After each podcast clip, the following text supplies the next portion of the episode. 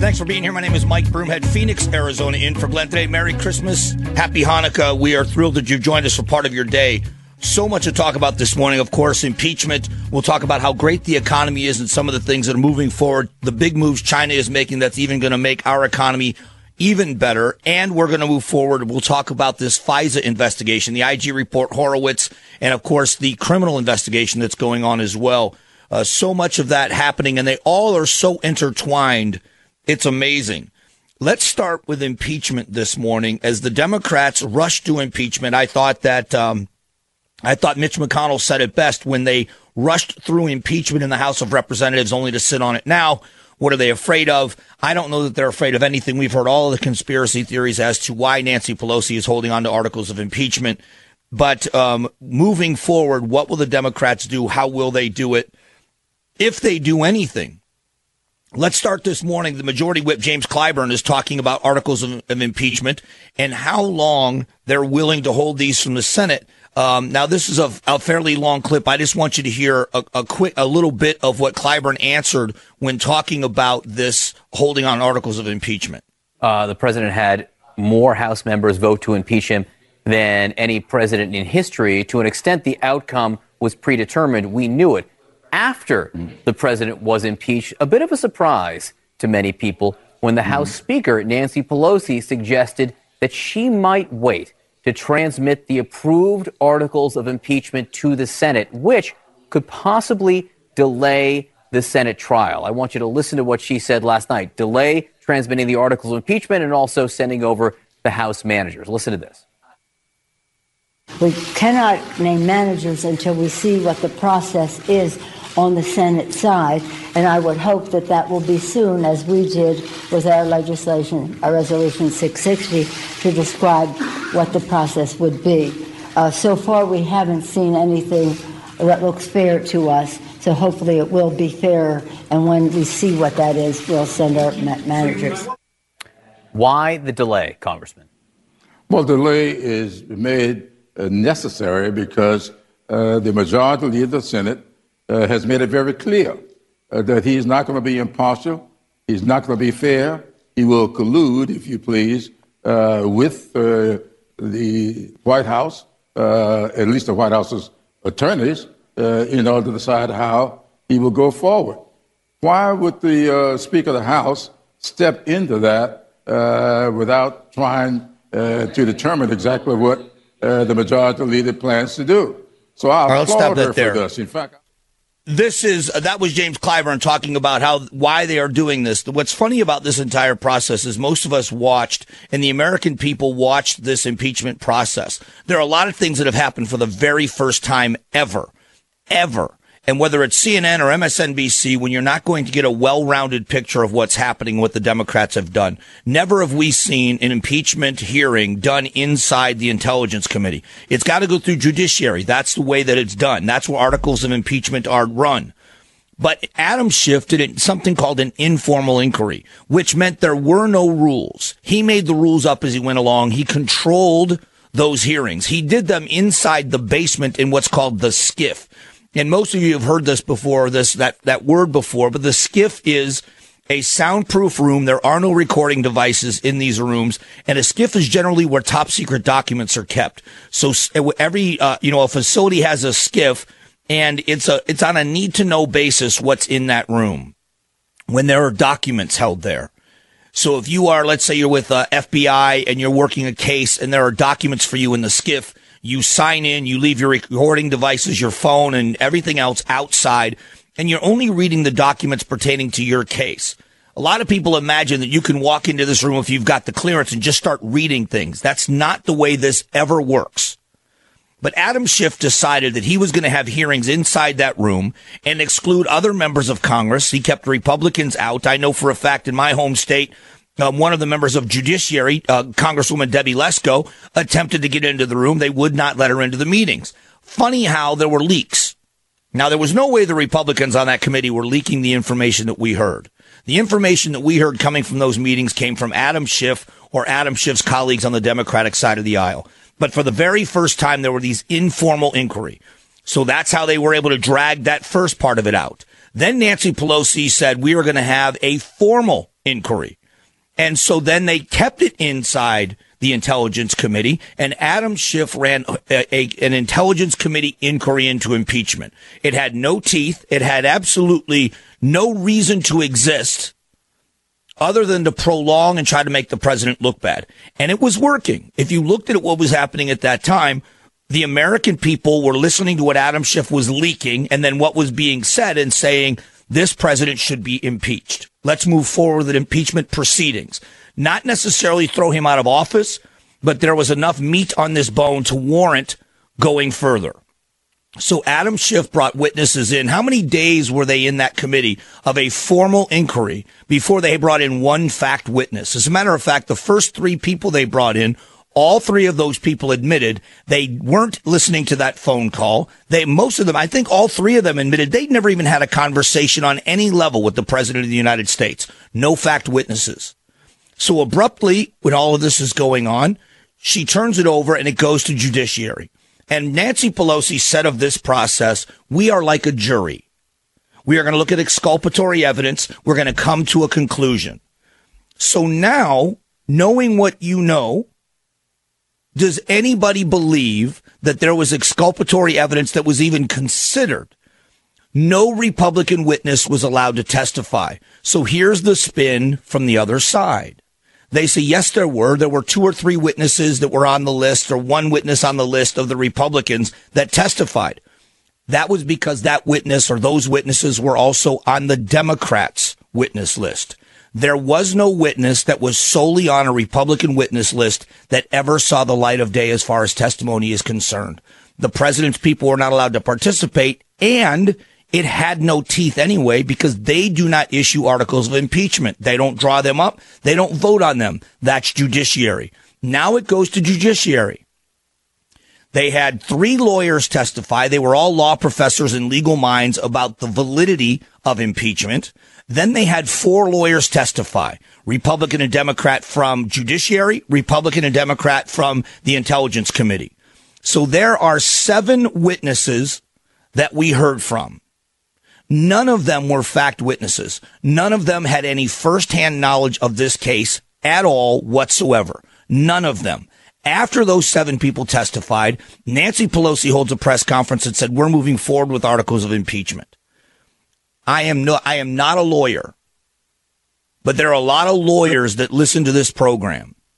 How many of you could get into a trial and send it to the jury for judgment, because that's what they did in judiciary when they voted on articles of impeachment, and looking at the facts entered into testimony. If you're looking at the facts that have been testified to only, which is what you're supposed to do in a trial, how could you possibly move forward with impeachment? There wasn't one factual thing said about anything the president did wrong. They've moved the the uh, the needle and the goalpost on all of this over and over again quid pro quo, extortion, bribery, abuse of power. It's always something new. And the reason why they came to the conclusion on bribery was a focus group.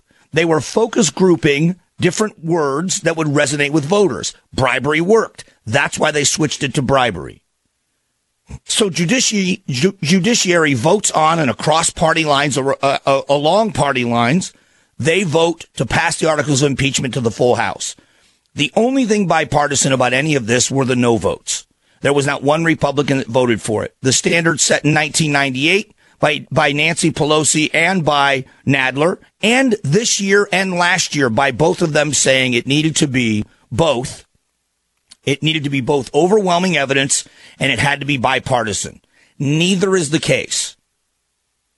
So now that uh, the American people see what this is all about, they're back to saying they don't think this needs to happen.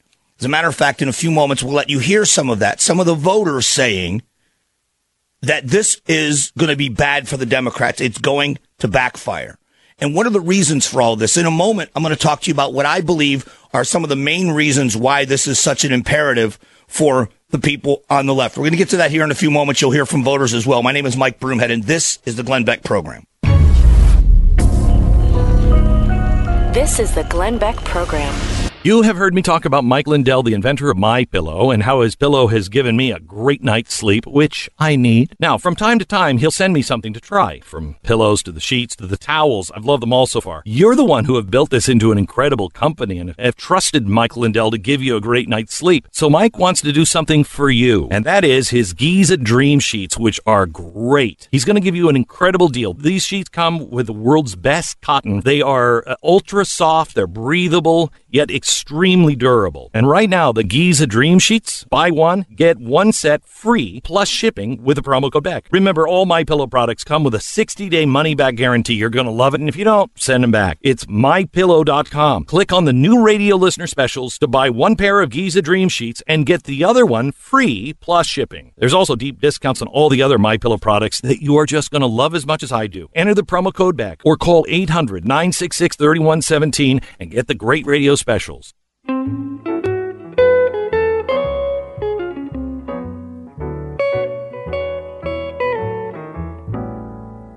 Hey, thanks. This is uh, the Glenn Beck program. I'm Mike Broomhead, and uh, so much here going on as as we're talking about impeachment and the impeachment of a president of the United States. This is an incredible time in our country. Now, there is a story out this this morning talking about the judicial appointments of President Trump. Donald Trump has appointed now 25% of the circuit judges a- across the country.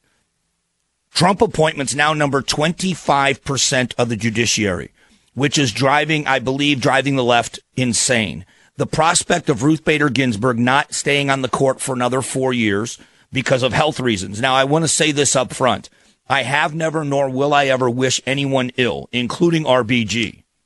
We're just talking about how her health has been and can she fulfill another four years on that court?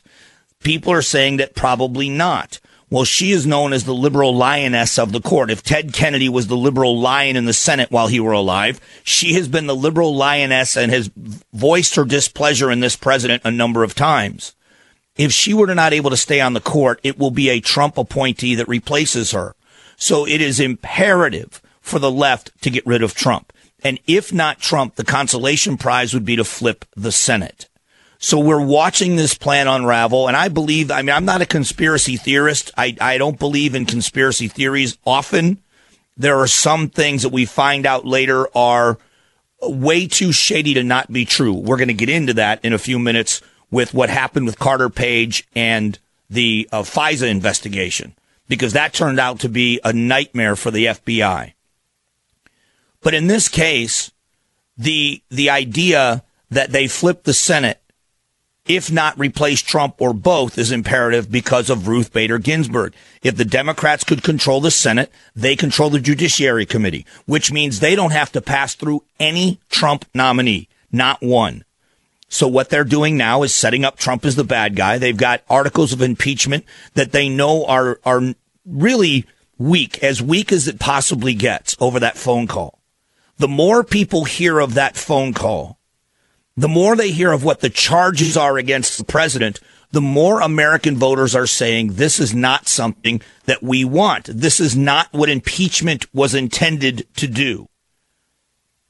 And we are watching the unraveling of them. And I, I have to give Nancy Pelosi credit for uh, politics.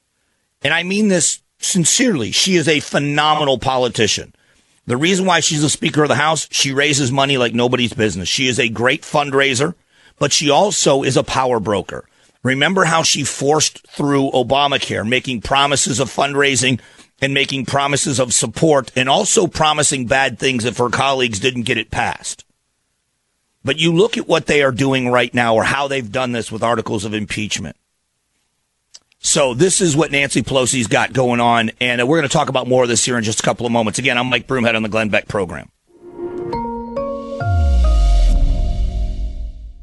You know, there's a saying in business if you don't know your numbers, you don't know your business. And now, the rapid pace of business, it's hard to keep up with those numbers. Can you afford to expand? Can you make that new hire? Can you launch a new ad campaign? How's revenue pacing uh, compared to last year? Now, most companies don't have a clear picture of their finances, so they make business decisions without that critical information based on their gut or worse, their fear. And that's why many businesses fail. Serious entrepreneurs and finance teams run on NetSuite by Oracle. This is the world's number one cloud business system. NetSuite offers a full picture of all of your finances all in one place in real time, right from your phone or your desktop. So you don't have to guess anymore. And that's why NetSuite customers grow three times faster than the S&P 500, and you can too. Schedule your free demo right now and receive their free guide, seven key strategies to grow your profits at netsuite.com slash Beck. Set up your free demo and get your free guide today. netsuite.com slash Beck.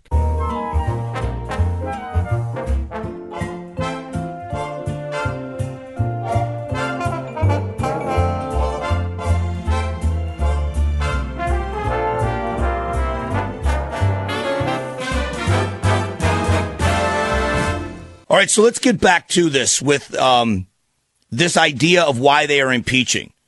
They really need the, the, importance here for them is getting rid of Trump. Is I, I believe is judicial appointments. I think that's a big part of it. The Supreme Court and the other judicial appointments, because it's the longest lasting legacy of any president, and this president has been appointing a lot of judges to the courts. I live in the Western United States, where the Ninth Circuit Court of Appeals is the most overturned court in the land.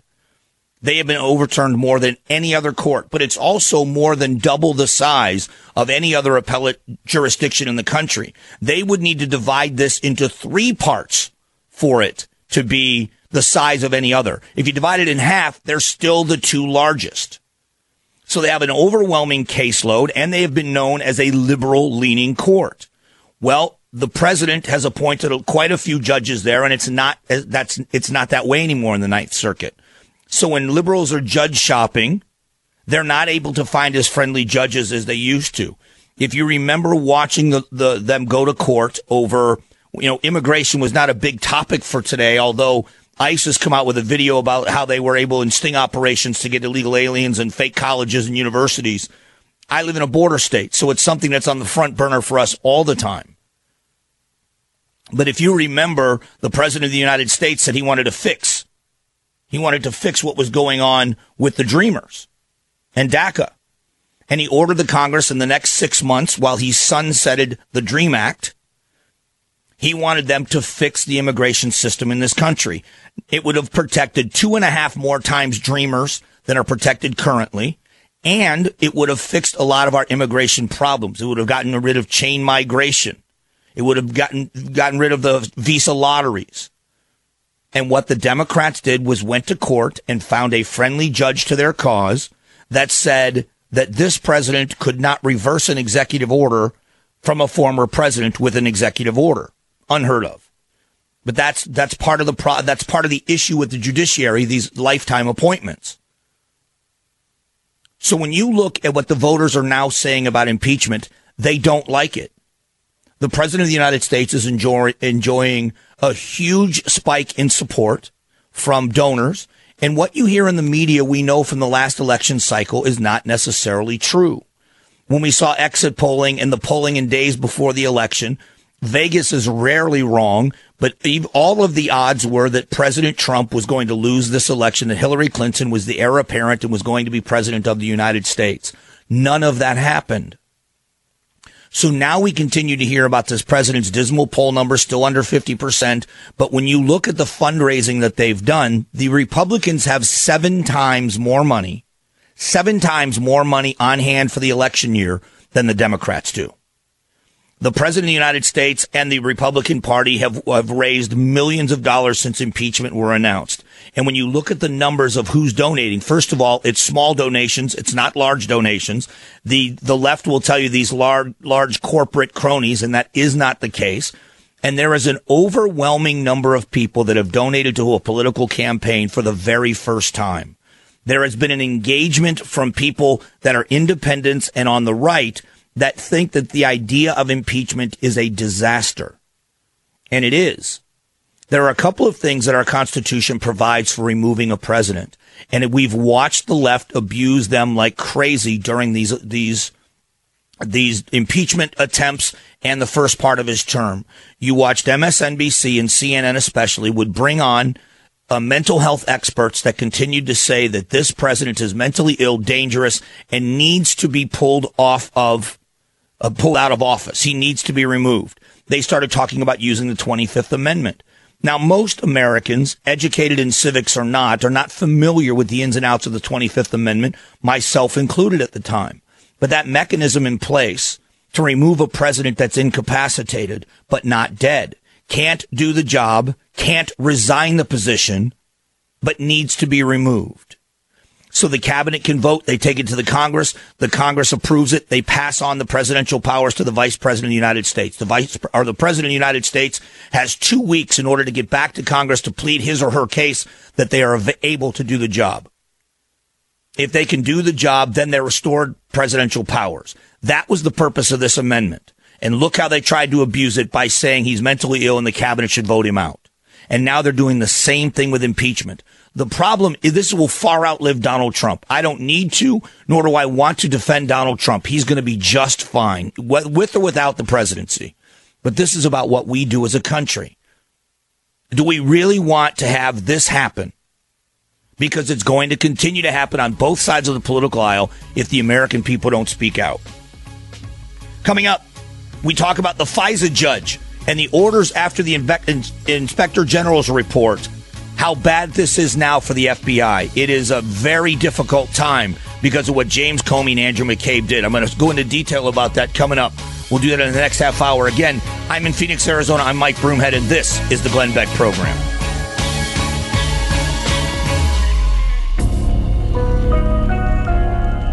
You're listening to Glenn Beck. If you're looking to fully protect your home with award winning 24 7 home security, now is the time to do it. Time is running out on SimpliSafe's biggest sale of the year. SimpliSafe has everything that you need to protect your home and your family. Their smart lock, video doorbell pro. It, it defends your front door, but it's an army of sensors and cameras that guard every window, door, and room in your home. And if there is ever a break in, SimpliSafe is the only one that's able to give real time video confirmation to police as it happens so they respond three and a half times faster on average. It's no surprise that SimpliSafe has won CNET and PC Magazine's Editor Choice Awards. With families traveling during the holiday season and leaving your home empty with the expensive gifts behind, SimpliSafe's holiday sale couldn't come at a better time. 25% off plus a free HD security camera. But it ends December 31st. So go to simplisafebeck.com now. Remember, this sale ends December 31st. Simplisafebeck.com.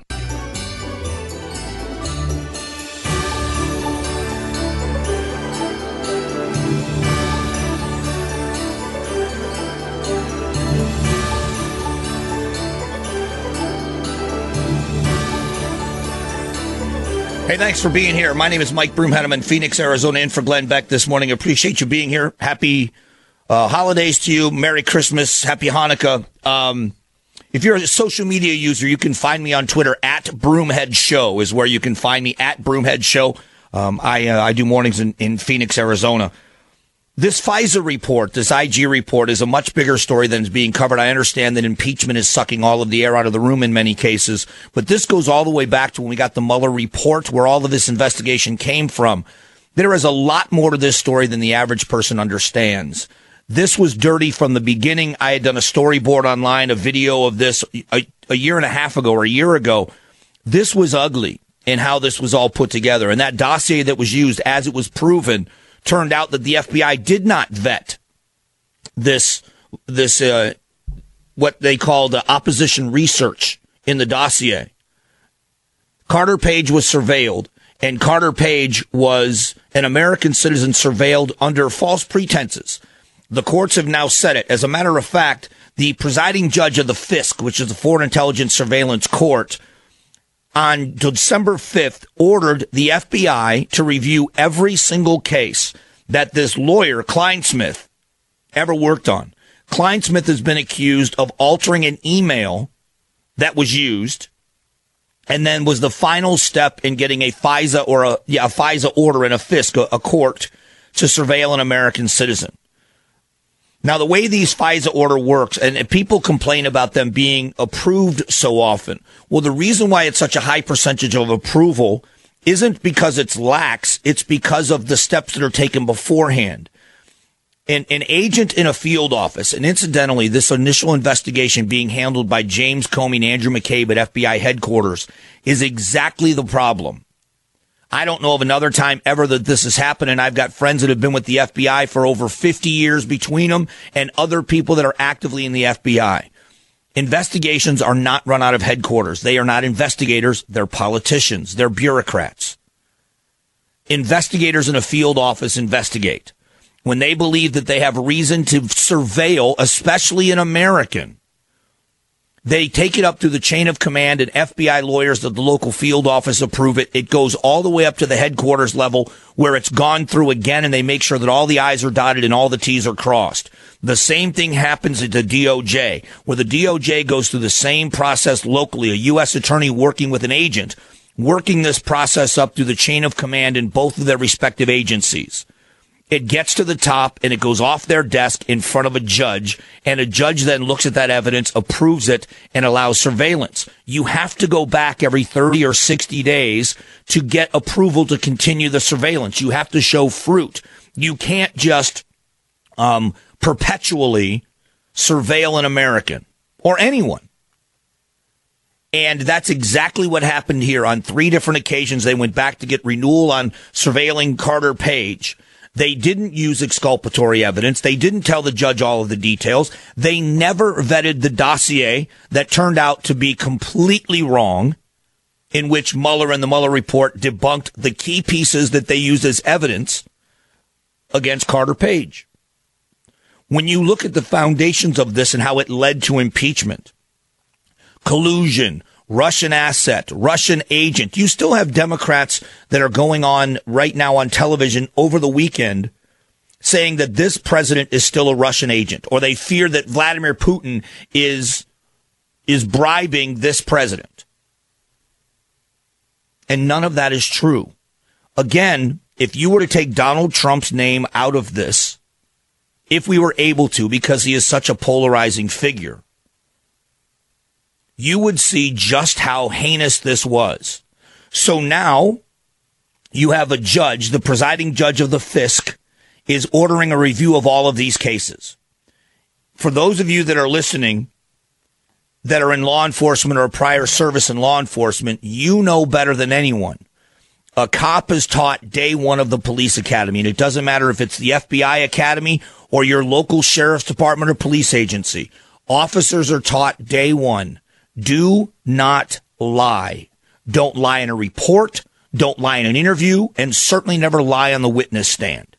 If you do something wrong, you own up to it because the lie will follow you for the rest of your career. If you lie under oath, every case you ever testified in or will testify in is going to be held in um, less regard. It will be suspect.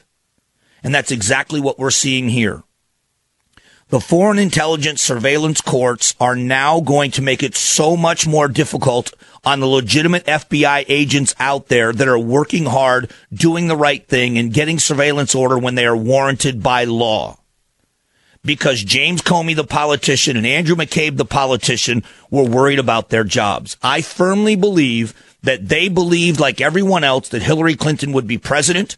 They didn't want a negative investigation with their names on it and they certainly were going to do whatever they could to make sure they kept their jobs. I don't necessarily believe it was political at the beginning. I think it was self-serving. It was self-preservation.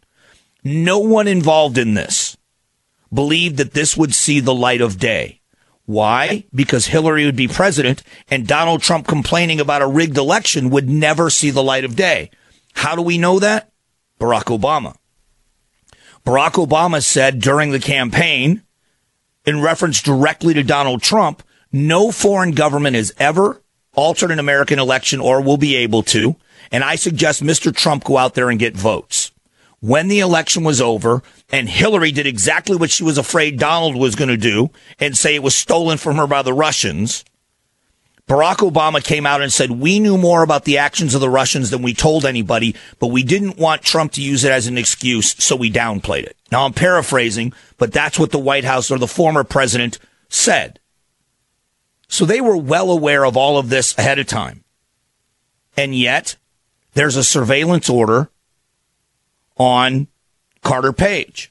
So now there's a criminal investigation going on because remember Horowitz, the inspector general, he did not have any arrest or subpoena power. He could only talk with people that were willing to talk with him.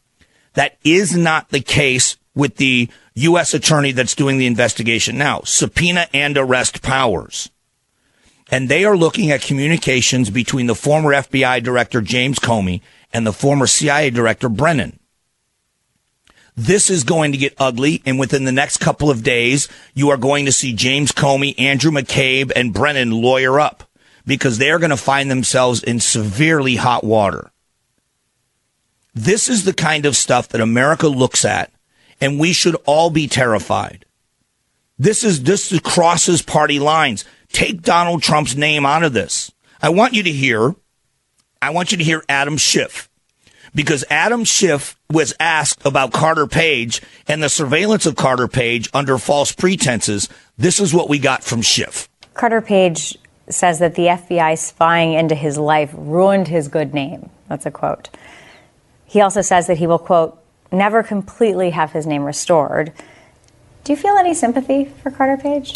Uh, I have to say, uh, you know, Carter Page came before our committee and for uh, hours of his testimony denied things that we knew were true, later had to admit them during his testimony. Um, it's hard to be sympathetic to someone who isn't honest with you when he comes and testifies under oath. Um, it's also hard to be sympathetic uh, when you have someone who is admitted to being um, an advisor to the Kremlin. But then was also informing the CIA. Yes, yes. Which we didn't um, know about. Who was apparently both targeted by the KGB uh, but also talking to uh, the United States and its agencies. Um, and that should have been included, made clear, uh, and it wasn't, according to the Inspector General. So now you see how sad he is for someone that was surveilled. We're going to talk about this some more. There is more to this story, and it's going to have a fallout for years to come. Pull Trump's name out of it. You take Donald Trump's name out of all of this, and it becomes obvious that this was an abuse of power by the American government. More on this coming up in a moment. Again, my name is Mike Broomhead, and this is the Glenn Beck Program. You're listening to Glenn Beck. We all have holiday traditions. Maybe it's whipping up a special dish or wearing a certain sweater of questionable fashion. But it turns out that cyber criminals have a tradition of their own, trying to take what's yours because they know this time of the year you tend to do a lot more while connected to Wi Fi. That's why Norton 360 gives you multiple layers of protection, such as a VPN to block hackers from seeing your private info that you're sending over Wi Fi or a password manager to securely manage all of your login information, real time device protection against evolving threats, and so much more. Now, nobody can prevent all cybercrime, but Norton 360 gives you a powerful layer after layer of protection, a whole lot more than your traditional antivirus. So get Norton 360 and save up to 50% off your first year with an annual subscription. This is an amazing offer. Go to norton.com slash Beck. That's norton.com slash Beck and save up to 50% off right now.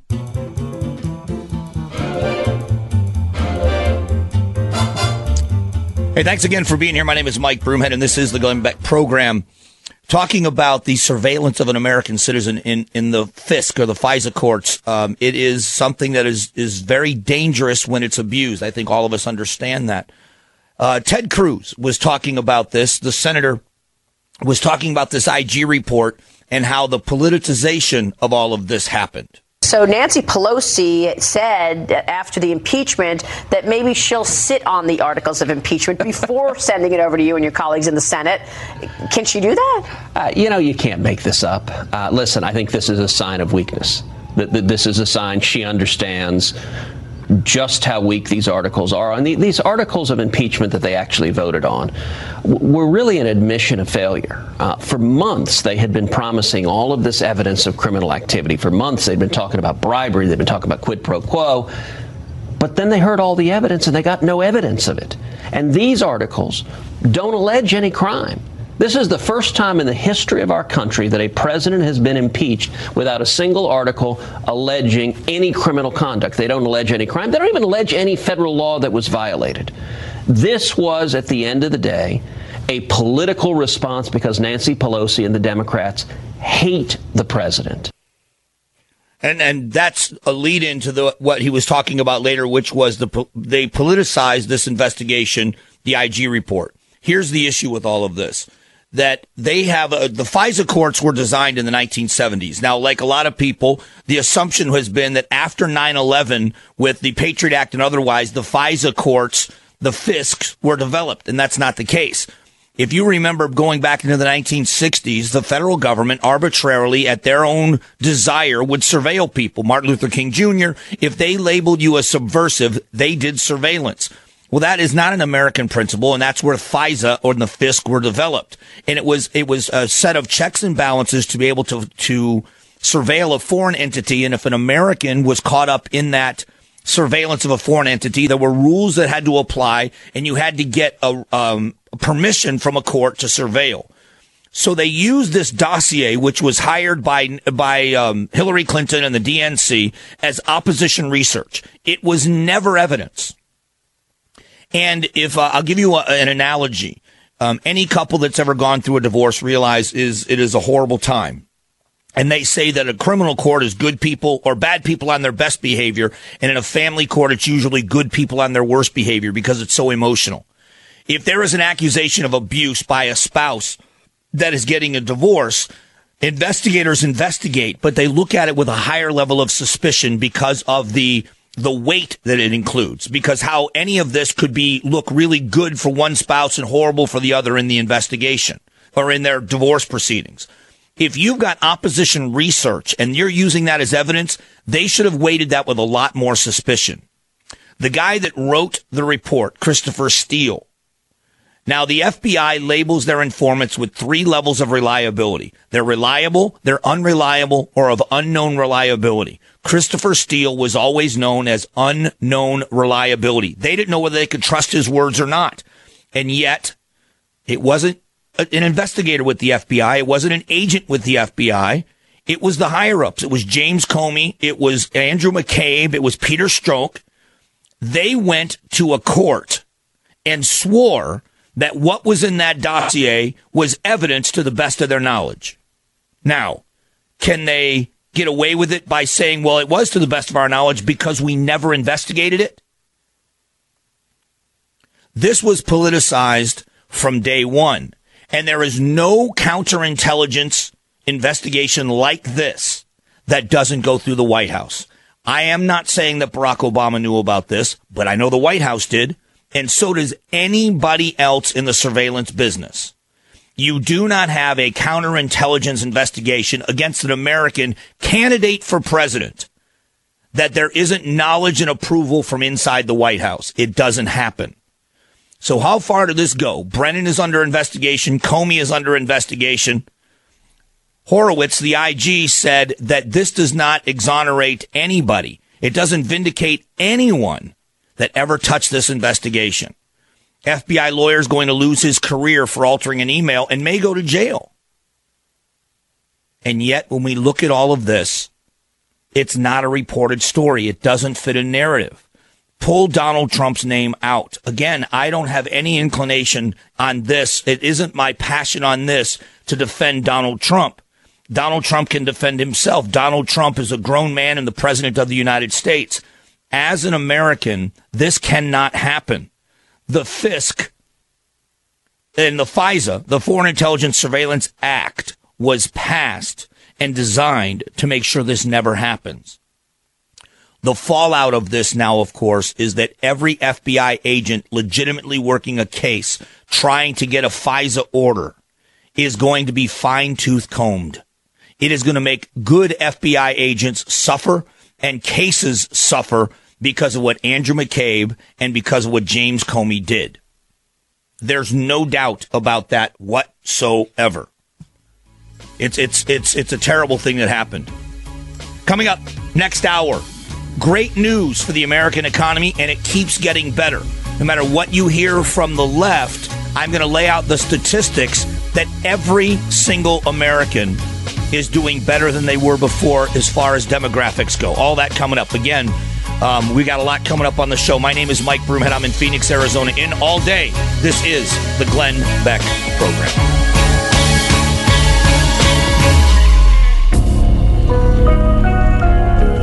You're listening to Glenn Beck.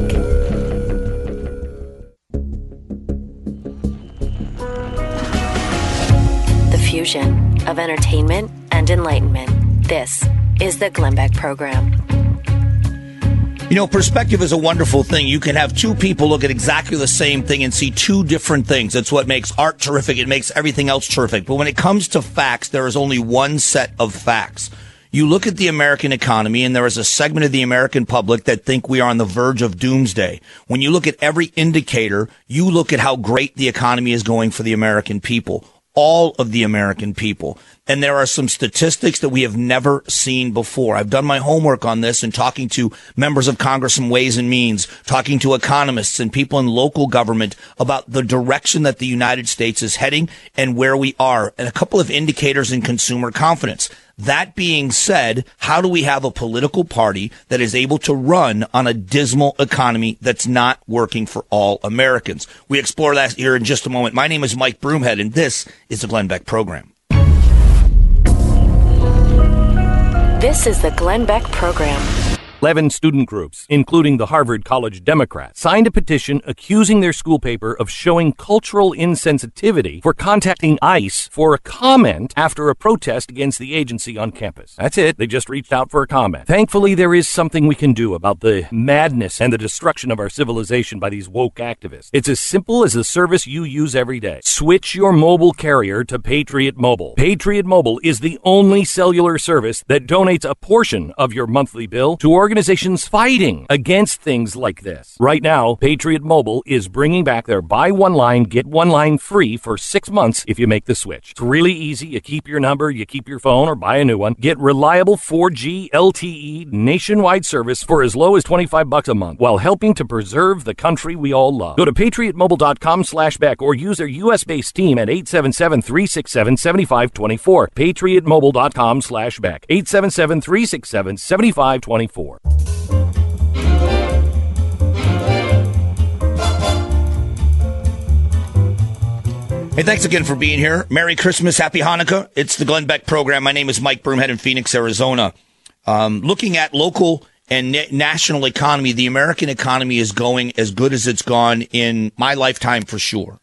And if you look at statistics at who it's helping and who is who is gaining ground, this is working for all Americans. This is a reason for us to celebrate.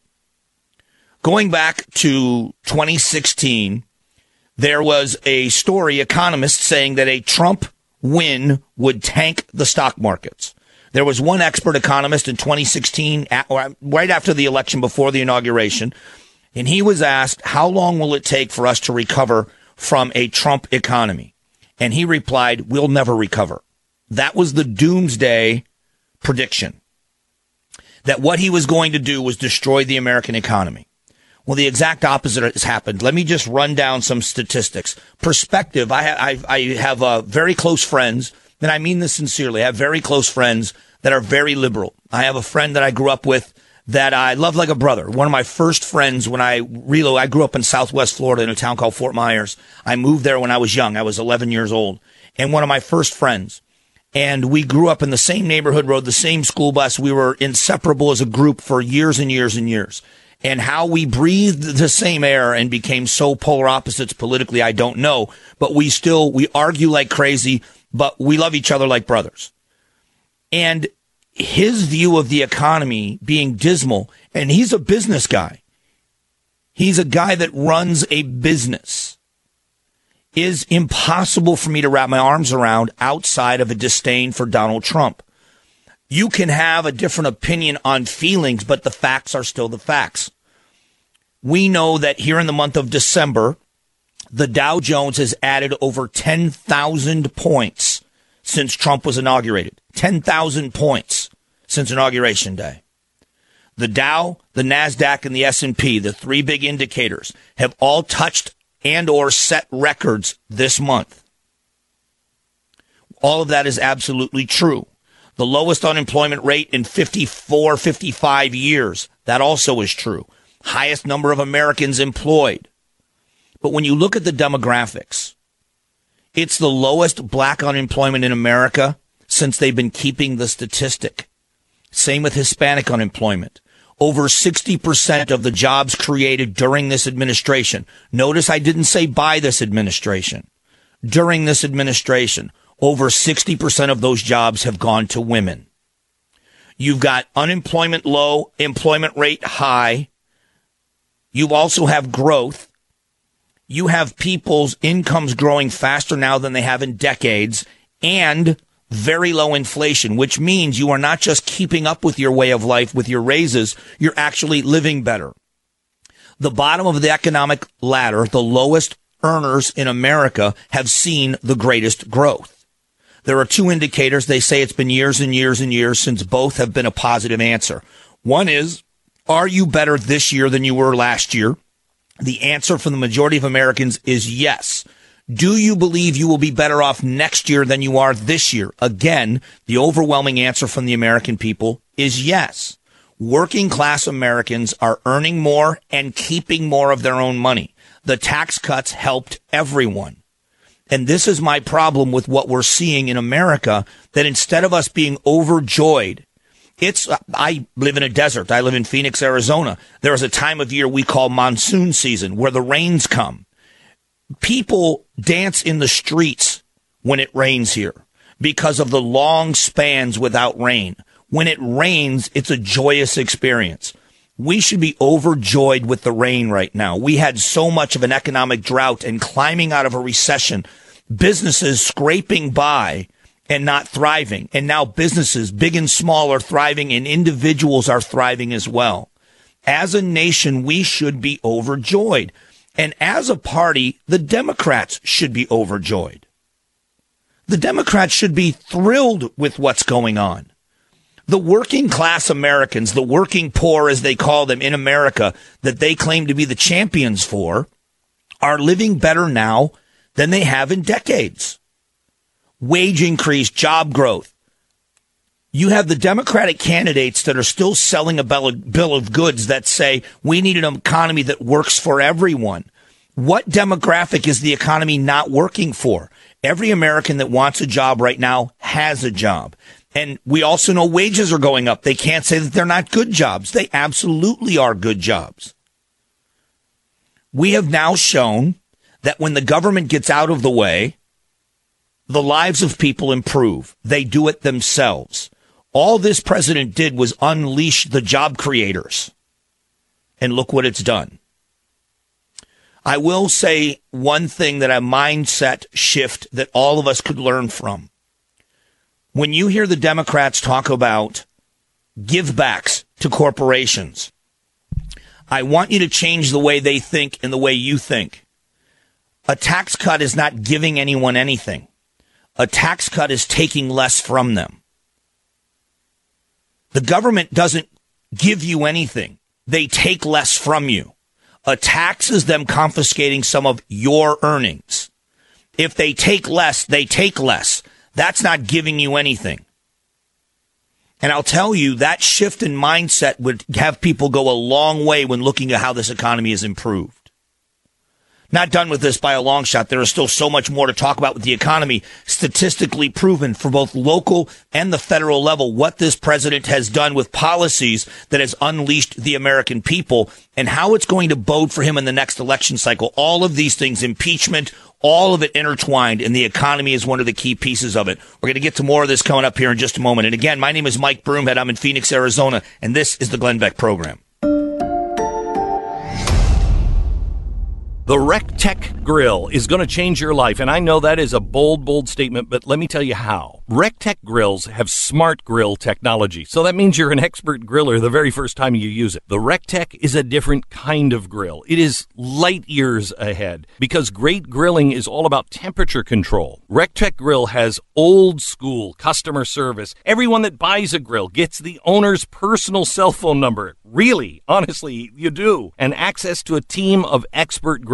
And the RecTec family has hundreds of thousands of followers on social media, so you're going to be joining a community of grillers that love sharing their recipes and experiencing the RecTec lifestyle. So make sure you check them out. This makes a great family Christmas present, but please don't make a really expensive mistake. People who want the best choose RecTec. Do your own homework. RecTec built by grillers for grillers. RecTecGrills.com. That's R E C T E C Grills.com.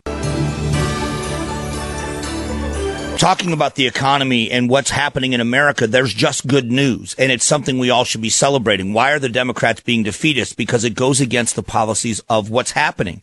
You realize that Barack Obama couldn't get elected right now. There's no way that he is far enough left, if you can believe it, that he could get elected. His border policies. Joe Biden is actually apologizing for the border policies of the Obama administration as part of his presidential run. It's also why he's playing to 50 people in Iowa but that's what he's having to do. But when it comes to the economy, you're hearing the Elizabeth Warrens and the Bernie Sanders and, and well, even this, the, the billionaires, the Steyers and the Bloombergs, you hear them wanting to punish wealth. When you talk about paying their fair share, we can talk about the cliches forever. But let's look at what happened to unleash the American economy and it's working, which is why they have to say it's not working. First of all, when the president took office, he did what he could do by executive order by rescinding a lot of regulation. If you would ask corporations five years ago, four years ago, what is more oppressive and what is harder for you to work around? Taxes or regulation? There are a lot of corporations would have a hard time answering that question. Compliance with big companies and even small companies is difficult. Trying to get around the federal regulations or to deal with federal regulations is costly. I was a contractor for many years. I was a, I was an electrician and then I had my own company for a while. And you understand that compliance or non-productive labor eats up a lot of money in your company, even if you're small. And I ran mine out of my house. It is a difficult thing to do. So you look at the compliance and the regulation that and restrictions that are put on businesses, and the president began to rescind those.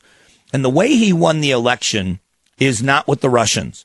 If you look at the over 200 districts that President Trump won in swing states, those 200 plus districts in swing states that had twice voted for Barack Obama voted for him. Some by a very slim margin. We understand that. But the message that this president sent was to the American worker. This was to the working class.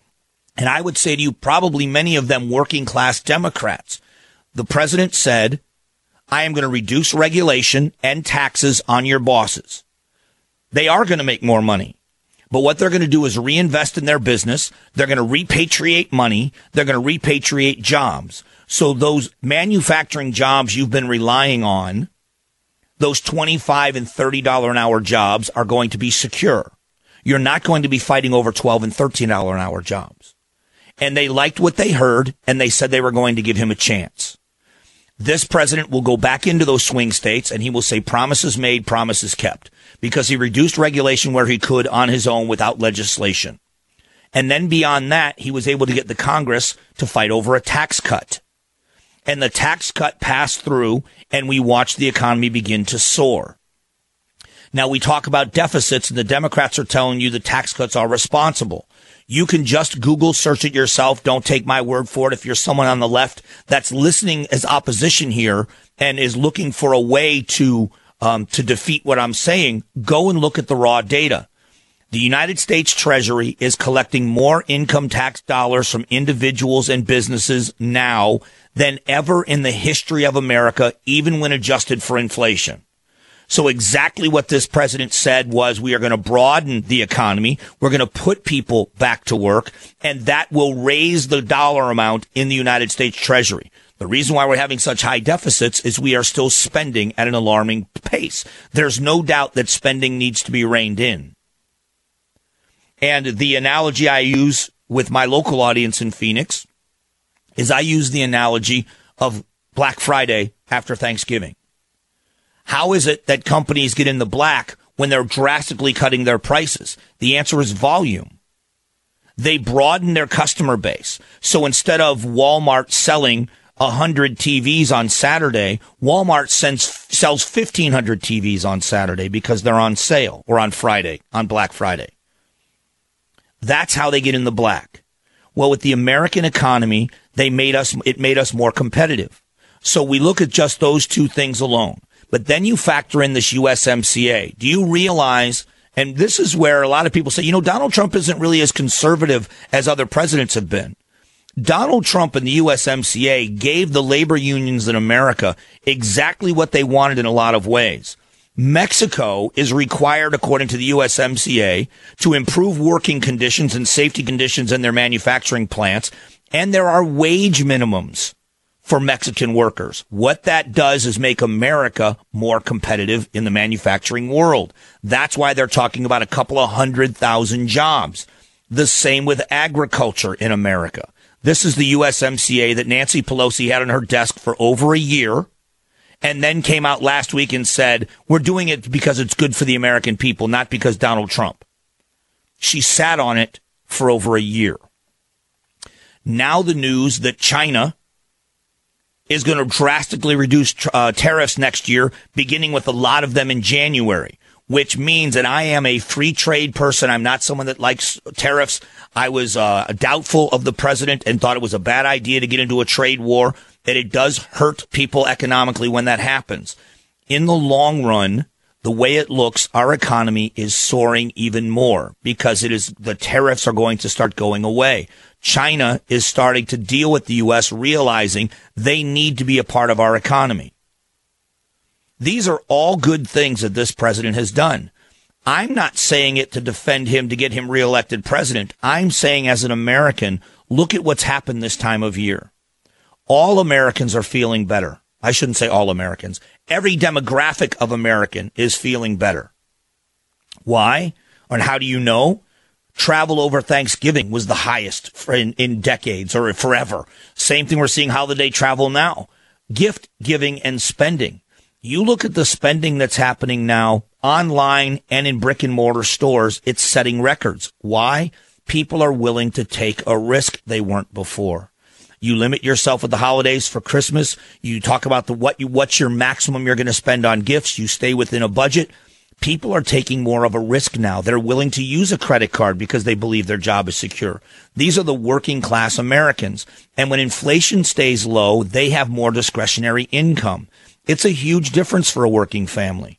I spent my entire life until I got into radio 10 years ago as an hourly wage worker or an employer of hourly wage people. And a, a, a, gas, a spike in gas prices is a tax on the working family. How many of us out there have spent time in our lives working for a living, you know, five gallon bucket of tools in a work truck where you make a decision on Thursday. Do I buy lunch or bring lunch? because I may need that five bucks to get gas in my car to get to work tomorrow to pick up my paycheck on Friday. That paycheck to paycheck worker. They are seeing improvements in their life. They are seeing improvements in their quality of life financially. And along with that, we're watching anybody else that has, I have a retirement account. I have a 401k. You look at the people that have investments in this country and we've added over 11 trillion dollars. It's approaching 12 trillion now, I believe. 12 trillion dollars in wealth in the time that this president has been in office. This is a time, especially this time of year, when Americans take inventory about how blessed we are as a nation this is a time when we should be overwhelmed with joy and thankfulness that we are in a time of prosperity in this country. But instead, because of American politics, they're going to take the facts I gave you and tell you that those aren't the facts for everyone. No, they're not the facts for everyone, but they are giving people an opportunity like they've never had before. I have grandchildren now, and I think about them. And the oldest one in 10 years is going to be making choices about either college, workforce, or military? Am I setting him up to be successful if he works hard? And the other thing I will say is charitable giving. The three things we have to offer this world money, talent, and time. Those are the three things we have to offer the world. And you will see a spike in charitable giving from every level because even the most working class, what we would call the working poor in America, are feeling blessed by improvement and they tend to give even more. I say this as a form of encouragement. If you read the news, which I do every single day because of this job, half of America seems to think that we are on the verge of economic collapse. We have not seen these kind of great indicators in American economy, certainly in my lifetime. This is a time where entrepreneurs are taking risks, where people are changing jobs because they're available, where you're able to go out and earn more money. Nothing is perfect and we're far from perfect, but we are so far improved from where we've come. And then we get into the argument about, well, how much did Obama add to the stock market and how much? It's such a silly, silly argument. You want to have that argument? Let's do that. You know, the, the coach of the Cleveland Browns has led that team. No offense, Cleveland. By the way, I'm, I'm using you as an example, but the coach of the Cleveland Browns has won a lot more games this season than they've won in the two previous seasons combined. You want him or Bill Belichick as your head coach? There's a difference between um, doing better than we were and setting records. There's a major difference. And the policies of the left aren't working or weren't working. And we're seeing the policies of the free market and giving people more of their money and low taxes as being the fuel to an economy. It defeats everything these presidential candidates on the left stand for, and it defeats every bit of their message. So the only way to do it is to tell you that it's not true. In a few moments, we talk about impeachment, and we're going to get back into exactly why this is all happening. It, it's a big story. And as we move forward with these articles of impeachment, will they ever see the light of day in the United States Senate? It's a question we never thought we would ask because we've never seen anything like this before. So stick around. My name is Mike Broomhead, and this is the Glenn Beck Program.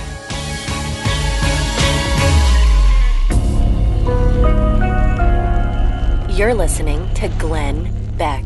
We all have holiday traditions. Maybe it's whipping up a special dish or wearing a certain sweater of questionable fashion. But it turns out that cyber criminals have a tradition of their own, trying to take what's yours because they know this time of the year you tend to do a lot more while connected to Wi Fi. That's why Norton 360 gives you multiple layers of protection, such as a VPN to block hackers from seeing your private info that you're sending over Wi Fi, or a password manager to securely manage all of your login information, real time device protection against evolving threats, and so much more. Now, nobody can prevent all cybercrime, but Norton 360 gives you a powerful layer after layer of protection, a whole lot more than your traditional antivirus. So get Norton 360 and save up to 50% off your first year with an annual subscription. This is an amazing offer. Go to norton.com slash Beck. That's norton.com slash Beck and save up to 50% off right now.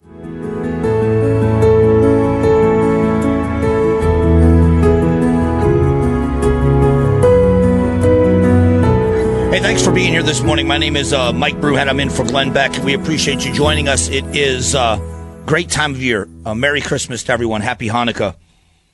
Um, impeachment and how this is going for people on the left. There are a lot of, um, everybody has an opinion. There are a lot of um, conspiracy theories out there of why Nancy Pelosi is doing what she's doing. But I, from the beginning, thought that Nancy Pelosi was painting herself into a corner. And I wondered how she was going to get out of it. And I got to give her credit. What she has done is fairly remarkable because I never saw this coming. I have a, a, a friend here. I, I, I, do my show in Phoenix, Arizona, and one of our Arizona congressmen is on Ways and Means. He's not on Judiciary or in the Intelligence Committee. His name is David Schweikert, and he's one of the smartest people in the United States Congress, in my opinion. And uh, I was asking Schweikert, uh, did you ever see this coming? And he, before I finished the question, said, no, no one saw this coming. No one saw her holding up these articles of impeachment the way that she is. And I'll tell you why in a moment, but I want you to hear Pennsylvania voters. Uh, Pennsylvania voters are talking about the impeachment process and what they think and why they think it.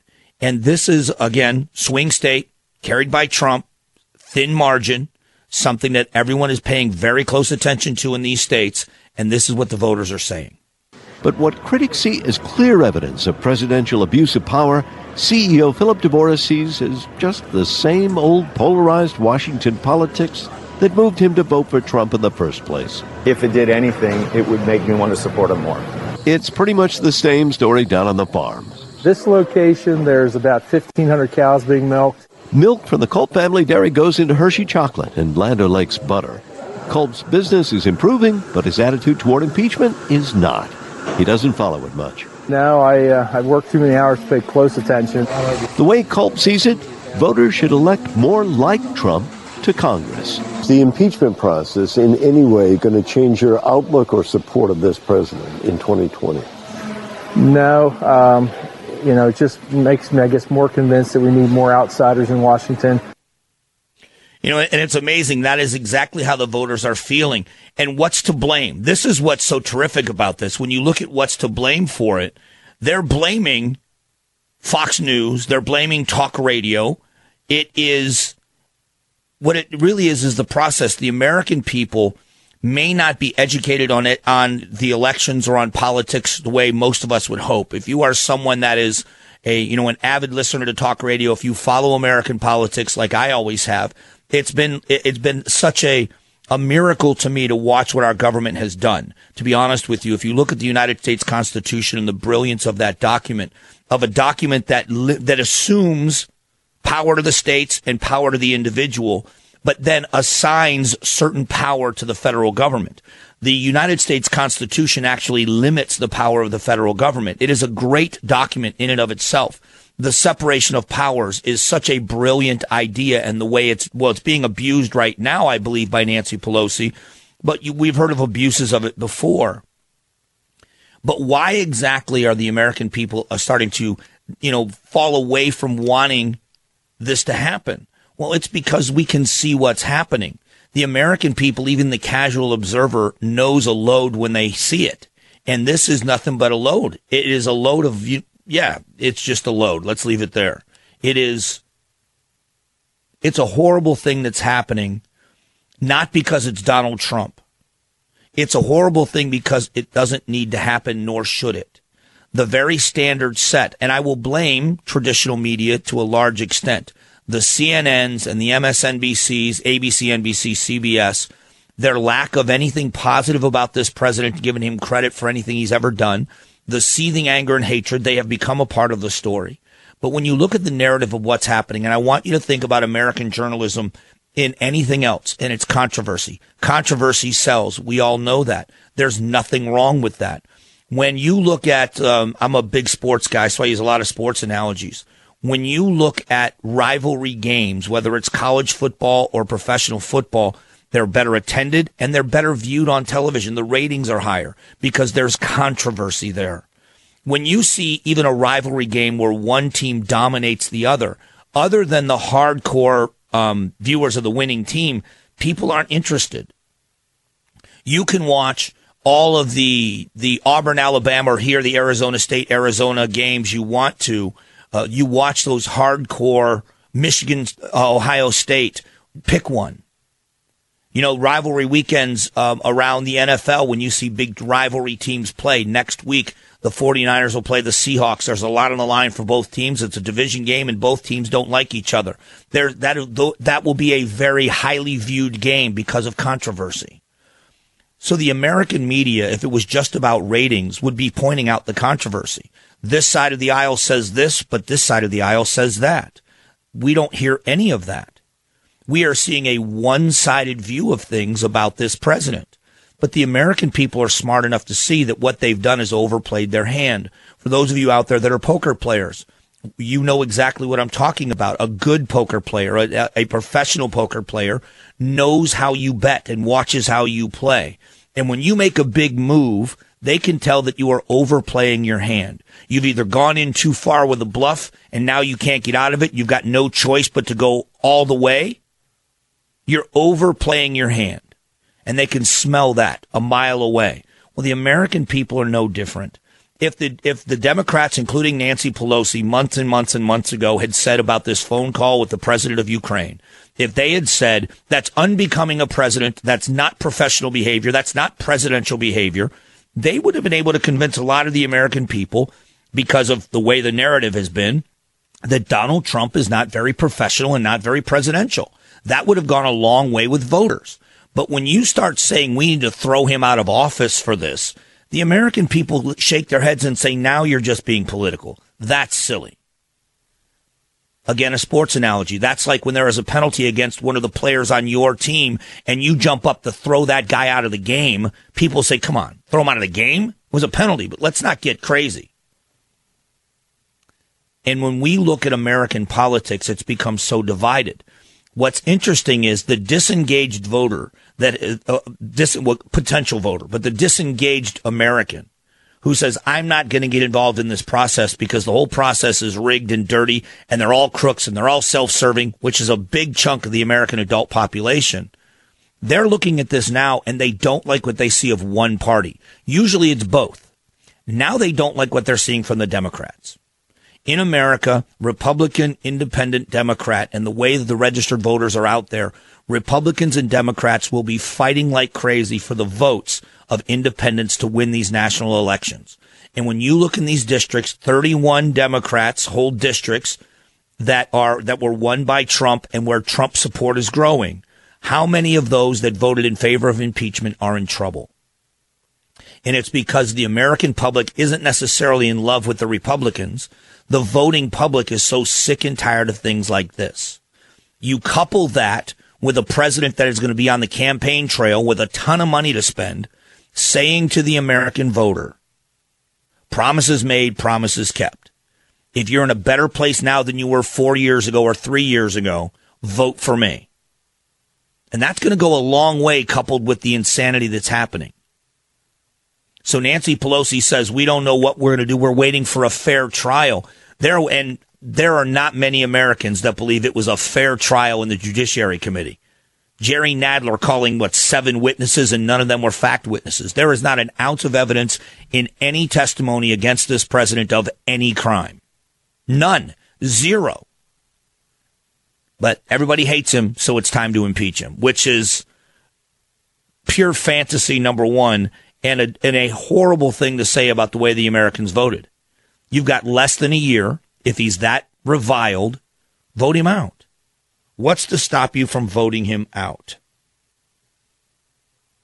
Going to talk about Dem- uh, Democrat candidates in a moment. Elizabeth Warren getting herself in some hot water with the politically correct crowd, and Bernie Sanders back on the campaign trail and touting the same old party line. We're going to get to all that coming up here in a few moments. Again, my name is Mike Broomhead, and this is the Glenn Beck Program. You're listening to Glenn Beck.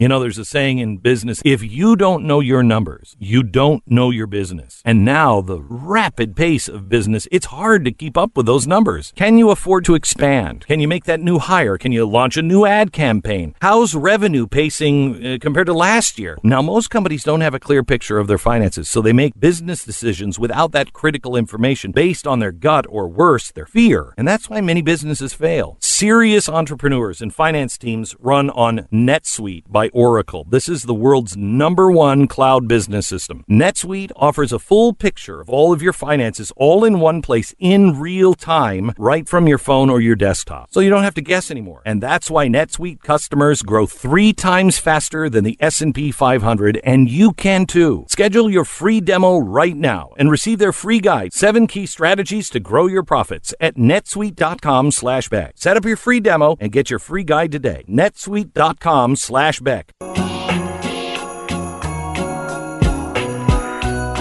Hey, thanks again for being here. My name is Mike Broomhead. Social media users, follow me on Twitter at Broomhead Show. Mike Broomhead, all one word on Instagram. If you want to see some great blurry pictures, follow me on Instagram. All the stuff we do here in Phoenix, Arizona, or the Mike Broomhead Show fan page on Facebook is where you can find me. I'd love to keep in contact with you. I do maintain my own account, so if you're seeing a tweet, it's from me. I would love to keep in touch with you. Again, it's at Broomhead Show on Twitter, not Mike Broomhead. Look for at Broomhead Show. Elizabeth Warren getting herself in hot water. Her campaign says that Asian, Indian, and Middle Eastern billionaires are white. They have no comment on this, and neither do I really, but it's just the politically correct world they live in. They try to out politically correct themselves, and she's just falling all over the place. Remember going after Pete Buttigieg because of the wine cellar? Well, she's got a wine bottle from a big high dollar fundraiser she did once before. It's all riddled in hypocrisy. But remember, she is going to wipe out all student loan debt. She is going to cover everyone in America in a health care plan. And she's going to do all of this and only tax billionaires.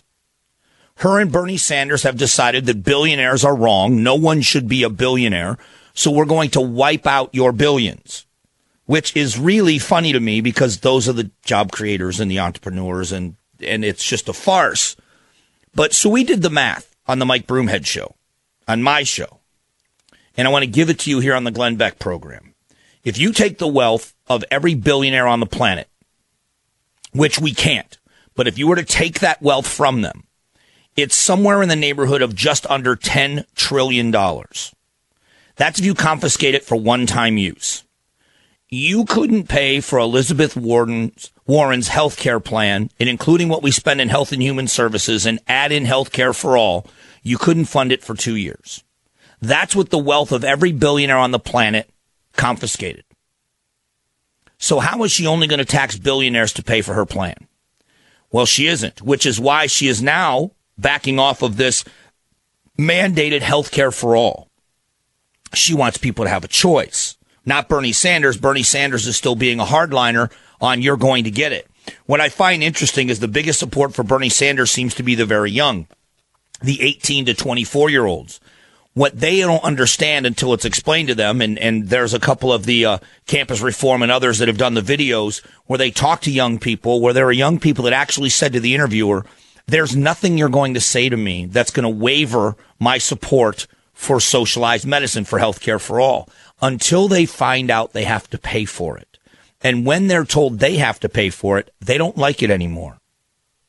When they find out the costs, when they find out you don't, you can't have private insurance anymore, they don't like it anymore. Bernie Sanders has offered family persuasion guide for the holidays. It turns out that you can go online and get a family persuasion guide. So it's up to us as students and young people to make the moral appeal to our older relatives to join us in voting for Bernie. Because let's face it, they won't be around for as long to deal with the consequences of this election, but we will be. Students for Bernie Family Persuasion Guide. And then when you go to them and don't even talk about political parties, you just explain what is involved just in the health care plan. They hate it they don't realize that they're the ones that will be hit the hardest. A young person that's 10 feet tall and bulletproof. When I was young, and, you know, I was a young guy living by myself and didn't have a care in the world. I didn't have health insurance. I was 10 feet tall and bulletproof. I had employer offered insurance and I didn't take it because I wasn't going to spend a couple hundred bucks a month. I would say if I get injured, if I had a catastrophic, maybe I had a catastrophic plan in case something really bad happens to me. Well, young people don't understand you're going to pay for health insurance. You're going to start paying something. You're paying nothing now. And you're going to be forced into a health care plan you don't want. So they love Bernie Sanders because they believe I'm going to pay for their health insurance. But I'm not. I'm going to pay for a lot more of it than I want to. But they're going to pay. And they're going to be forced into the program. It, it is, it is an education that people need. And Bernie Sanders and these students are putting out a guide. So your children come home from college with their Bernie Sanders family persuasion guide. It's going to be a great holiday, isn't it? How is Christmas and Hanukkah going to be around your house? But they are touting an old tired message that the economy doesn't work for everyone. I've mentioned this before on the program. One of the best books uh, you're going to read as a conservative to understand the mindset of the opposition is the Communist Manifesto. And I'm not calling all liberals communists, but if you look at the way they run their campaigns, there is a part of the Communist Manifesto called the immiseration of the proletariat. We understand the two groups of people, the bourgeoisie and the proletariat, the working class or the proletariat. And the immiseration of the proletariat is this. If people don't realize because of their ignorance how bad they have it, it's our job to describe to them how bad they have it there is actually the teachings that you go and tell people they're not as good as you think. Why do you think your your raises and bonuses were called crumbs by Nancy Pelosi? That's the immiseration of the proletariat. Working class was feeling pretty good about those raises. Felt pretty good about that. Crumbs, I tell you, not as good as you think. Coming up next hour, the FISA judge and the review of FISA what a judge is now telling the FBI they must do with former past cases and moving forward. It is a compelling story that has a lot to do with crime in America and will for a very long time. All that coming up. Again, my name is Mike Broomhead. This is the Glenn Beck Program.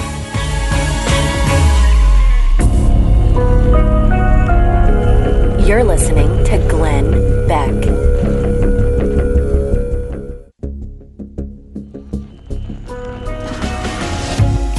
Fusion of entertainment and enlightenment. This is the Glenn Beck Program. You know, it is uh, interesting that only a segment of America is concerned about what happened in this IG report where Horowitz did an investigation into the investigation to the Trump campaign. This is something that every American says they are terrified of, which is abuse of power by the most powerful people in the country. Which, you tell me who has more uh, power to arrest and to investigate than the FBI and the DOJ. And when you have leadership in both agencies, both of them doing the wrong thing, every American should be worried. If they can do this to a candidate for president, they can do this to anyone. They would have gotten away with this had it not been that Donald Trump got elected president. We would have never known that this happened. So exactly what did Horowitz find out and why didn't they see this coming? We talked about this or I talked about this over a year ago.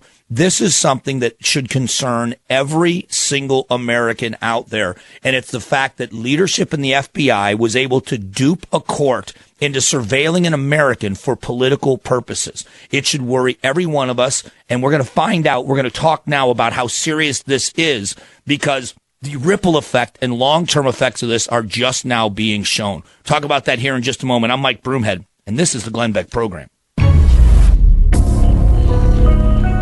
This is the Glenn Beck Program. You know, there's a saying in business if you don't know your numbers, you don't know your business. And now, the rapid pace of business, it's hard to keep up with those numbers. Can you afford to expand? Can you make that new hire? Can you launch a new ad campaign? How's revenue pacing uh, compared to last year? Now, most companies don't have a clear picture of their finances, so they make business decisions without that critical information based on their gut or worse, their fear. And that's why many businesses fail. Serious entrepreneurs and finance teams run on NetSuite by Oracle. This is the world's number one cloud business system. NetSuite offers a full picture of all of your finances all in one place in real time, right from your phone or your desktop. So you don't have to guess anymore. And that's why NetSuite customers grow three times faster than the S&P 500, and you can too. Schedule your free demo right now and receive their free guide, seven key strategies to grow your profits at netsuite.com slash Beck. Set up your free demo and get your free guide today. netsuite.com slash Beck.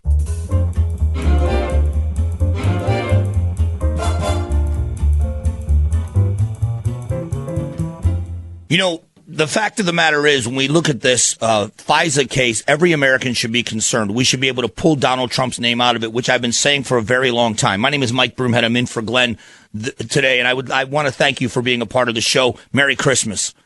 The important things that are facing this country right now, when the president said drain the swamp, this is a part of what the president said. But if I could, and I don't know that I can do it, I wish I could remove Trump from the equation because of the polarizing figure that Donald Trump has become. The left has a seething hatred for him, and you understand when you hate something, you can never do anything wrong to them, and they can never do anything right. But what happened to President Trump, what we're seeing now, what's been revealed in a report, and there's some very important things about this IG report that America must understand. Number one, he had no arrest nor subpoena powers. No one had to talk to him. The only people that spoke with him were, people willing to speak. And what he found was damaging. But when you look at what's happening or moving forward, there is a criminal investigation going on right now. The U.S. Attorney's Office is looking at this and they are going to, they do have subpoena and arrest powers. You are going to see very prominent figures lawyer up. When the IG report came out, the first thing James Comey said was, this vindicates me. Lindsey Graham asked Horowitz under testimony, uh, is he vindicated? To which the inspector general said, this doesn't vindicate anyone who ever touched it. So then James Comey went on with Chris Matthews, or I'm sorry, Chris Wallace and said, you know, he's right and I was wrong. He didn't take any blame. He ple- pleaded ignorance. He said, I was ignorant. I didn't know this was happening. It shouldn't have happened. Well, when you look at the investigation, there's a reason why James Comey and Andrew McCabe ran that investigation out of headquarters. It was so they could dot the I's and cross the T's, correct? They wanted to make sure that everything was done right. Everything was done right. And it wasn't. This was political from the word go. And I don't necessarily, when I say political, do I mean Republican Democrat. I think this was self preservation by McCabe and Comey. They had to investigate Hillary. They had to investigate Trump and they didn't want their names on a bad report when dealing with the one that would become president. And they guessed, like everybody else guessed, that it was going to be Hillary. Now, without going into all of the other parts of this, look at just what happened in the request for a FISA order. They went to a FISC or a foreign intelligence surveillance court with a boatload of shoddy evidence and claimed it was all true. As a matter of fact, during the time when the media in America was defending all of this before they had any of the proof either way, one of the CNN anchors said they, the dossier was used as evidence. They must have verified it because they wouldn't do it. They wouldn't use it if it wasn't verified. That's not how they operate. That's not how they're supposed to operate. A little insight into FBI um, former agents with the FBI. There is a very strong fraternity of for, former agents. They take the character and the um, the honesty of the agency very seriously.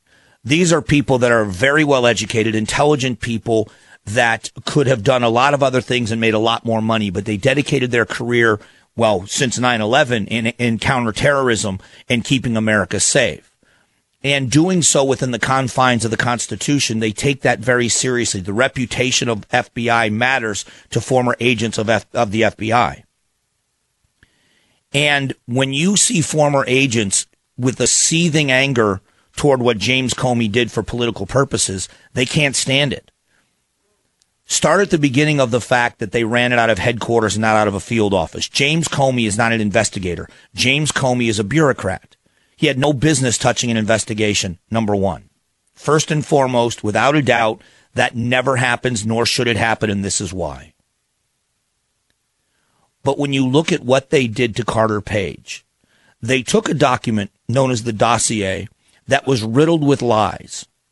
The dossier was written by a man named Christopher Steele. Christopher Steele was a British agent and a Russia expert. He was hired to go to the Russians to get dirt on Donald Trump. He wrote things in that dossier that were so untrue. But it's opposition research. So when Hillary Clinton's campaign says sources say this and sources say that, Donald Trump was doing horrible things with prostitutes in a hotel in Moscow. Well, the president's lawyer comes out and hands over his passport and says he wasn't even in Moscow when they say this happened. That's a political fight. When you use that dossier as evidence to surveil an American, you are swearing to a judge that this is stuff you've proven. They didn't vet this dossier one, not one word of it. Not one word. So if you have neighbors, if one of your neighbors said of you to, to the police, I think my neighbor is a drug dealer. I've been writing down the fact that there are kind of the strange cars show up at the house and they don't stay very long and they stay come at all hours of the night. And I'm pretty sure that they're dealing drugs. Here is a list of the cars I've seen in their driveway in the past 48 hours. So a police officer takes that information from you and goes to a judge and swears to a judge that this is the comings and goings that they've seen. And there's a reason now to surveil you either electronically or for or to search warrant for your house. That would be the most absurd thing you could imagine. But what they've done is exactly that. Those police officers take your inf- information, they vet those license plates, they do their own surveillance, they do their own homework, and they go with evidence to a judge to get a search warrant if it's warranted. They don't take someone else's word for it. And that's exactly what happened in this FISA case. The long term effects of this coming up in a moment. Again, if you're a social media user, I am on Twitter at Broomhead Show is where you can find me on Twitter. Mike Broomhead, all one word. Uh, if you are looking to follow someone on Instagram, it's Mike Broomhead, all one word, and the Mike Broomhead Show fan page on Facebook. Be back in a moment about the long term effects of this. We'll talk about it then. This is the Glenn Beck program. You have heard me talk about Mike Lindell, the inventor of My Pillow, and how his pillow has given me a great night's sleep, which I need. Now, from time to time, he'll send me something to try, from pillows to the sheets to the towels. I've loved them all so far. You're the one who have built this into an incredible company and have trusted Mike Lindell to give you a great night's sleep. So Mike wants to do something for you, and that is his Giza Dream Sheets, which are great. He's going to give you an incredible deal. These sheets come with the world's best cotton. They are uh, ultra soft, they're breathable, yet durable. And right now, the Giza Dream Sheets, buy one, get one set free plus shipping with the promo code BECK. Remember, all my pillow products come with a 60-day money-back guarantee. You're going to love it, and if you don't, send them back. It's mypillow.com. Click on the new radio listener specials to buy one pair of Giza Dream Sheets and get the other one free plus shipping. There's also deep discounts on all the other My Pillow products that you are just going to love as much as I do. Enter the promo code BECK or call 800-966-3117 and get the great radio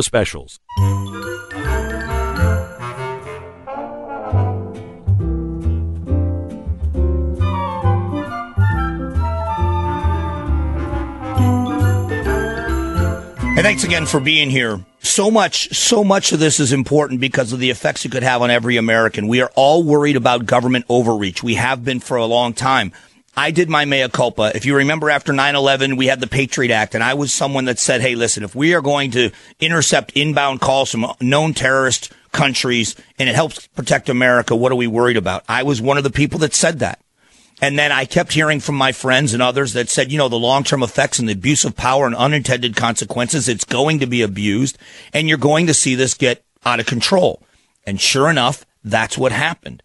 I want us to be safe. I would do anything I could to help keep us safe, but you cannot invade the privacy of innocent people. It's, it's almost like the Second Amendment argument. You can't take my guns to stop bad people from doing bad things. That's, that's, that's, that's silly.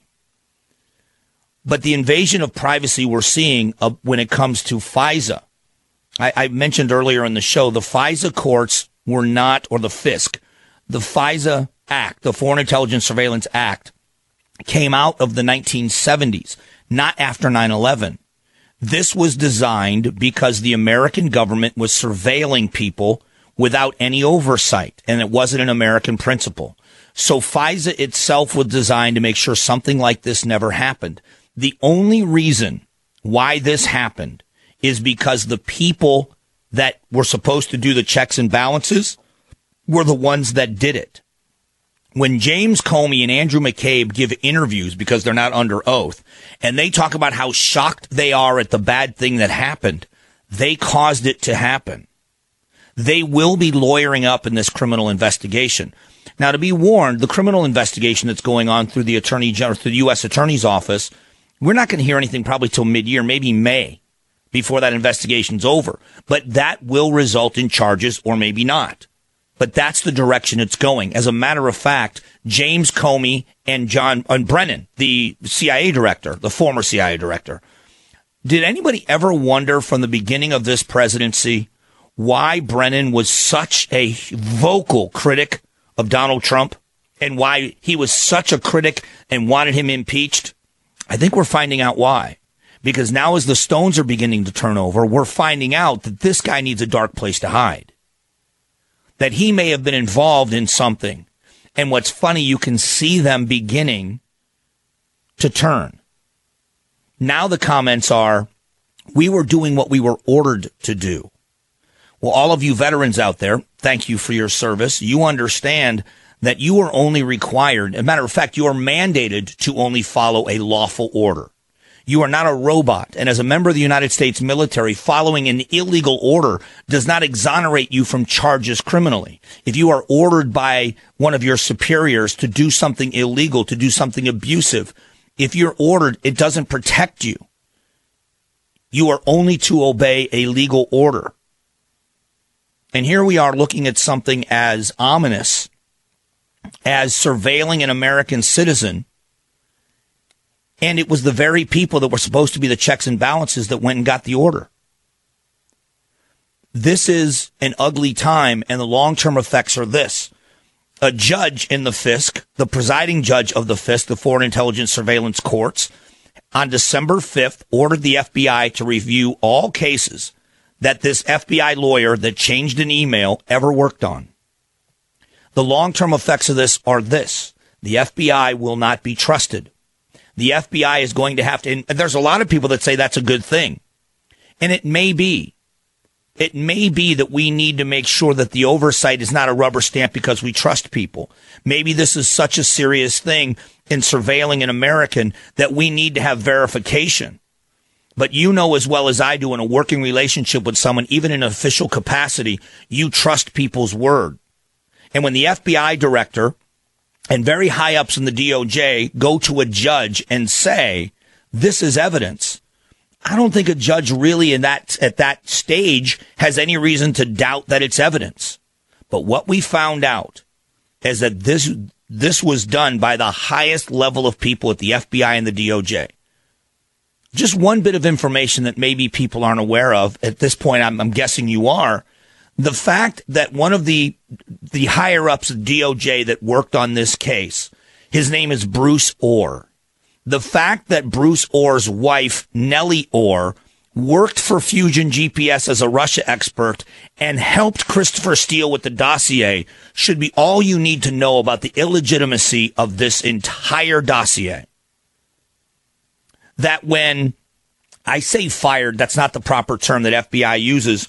When they terminate, separate, whatever you want to call it, an, an informant because they're not paid, so they're not fired. But when they stop using an informant, it's unheard of that the DOJ or the lawyers continuing continue a relationship with the informant. The FBI got rid of, fired, whatever you want to call it, Christopher Steele as an informant.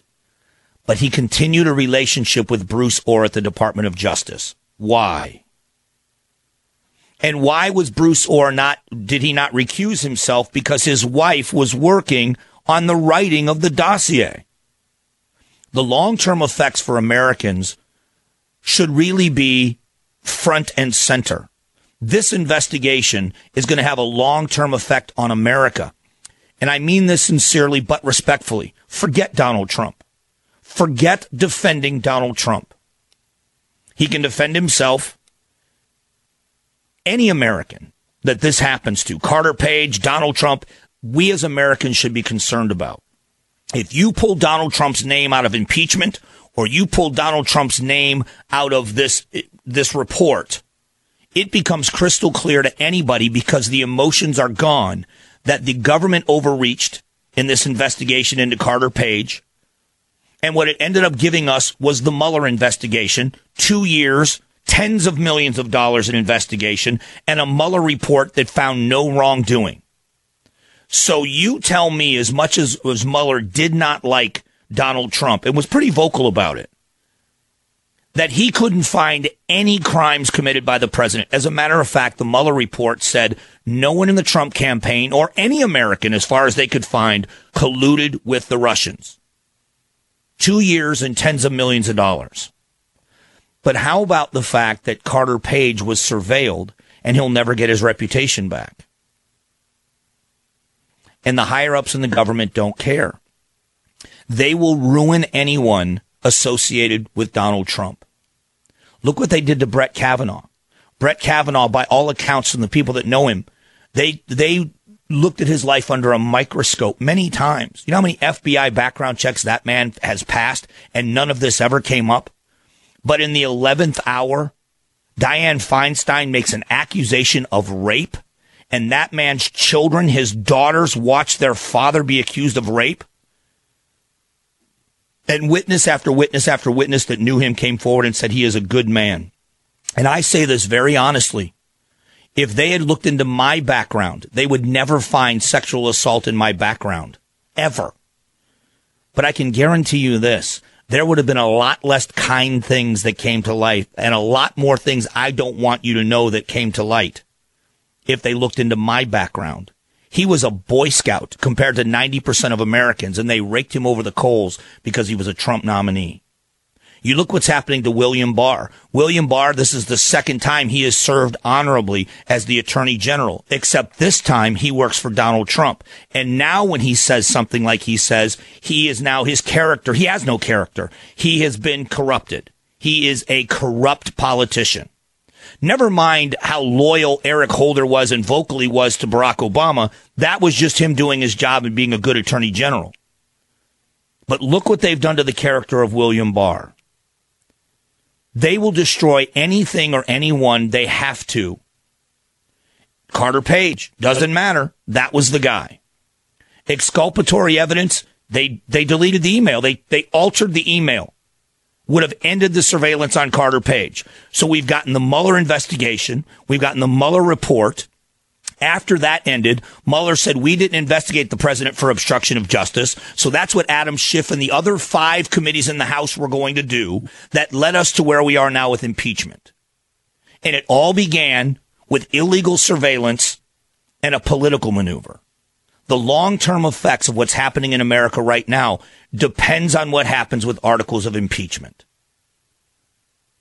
If Nancy Pelosi holds on to articles of impeachment and this dies, or if it goes over to the Senate and this is all blown out of the water, America can be repaired. But what she's doing right now is is is despicable, dragging this out for as long as they can into an election year. It is it is an amazing thing that's happened, and this starting with the surveillance of Carter Page has been a horrible thing for America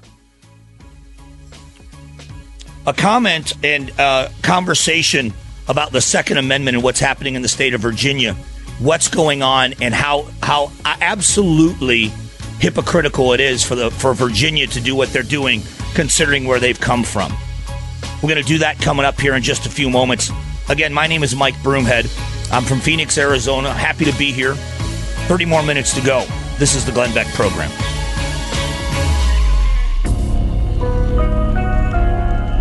You're listening to Glenn Beck. The RecTec Grill is going to change your life, and I know that is a bold, bold statement, but let me tell you how. RecTec grills have smart grill technology, so that means you're an expert griller the very first time you use it. The RecTec is a different kind of grill. It is light years ahead because great grilling is all about temperature control. RecTec Grill has old school customer service. Everyone that buys a grill gets the owner's personal cell phone number. Really, honestly, you do. And access to a team of expert grillers. And the RecTec family has hundreds of thousands of followers on social media, so you're going to be joining a community community of grillers that love sharing their recipes and experiencing the RecTec lifestyle. So make sure you check them out. This makes a great family Christmas present, but please don't make a really expensive mistake. People who want the best choose RecTec. Do your own homework. RecTec, built by grillers for grillers. RecTecGrills.com. That's R E C T E C Grills.com.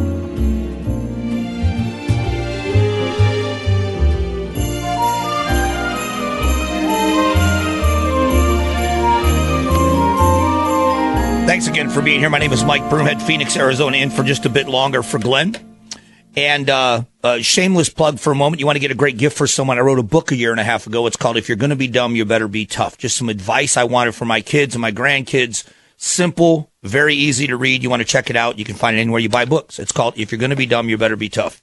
Um, when you look at what's happening in America, we are more divided now than we have been since the Civil War. And many people keep saying that. I don't, I hope we are not on the verge of violence. I don't necessarily believe that we are.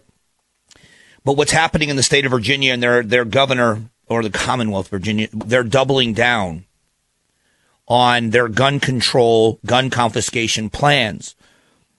One of the scariest things I've heard, and I've been in talk radio professionally as a, a full time for 10 years now.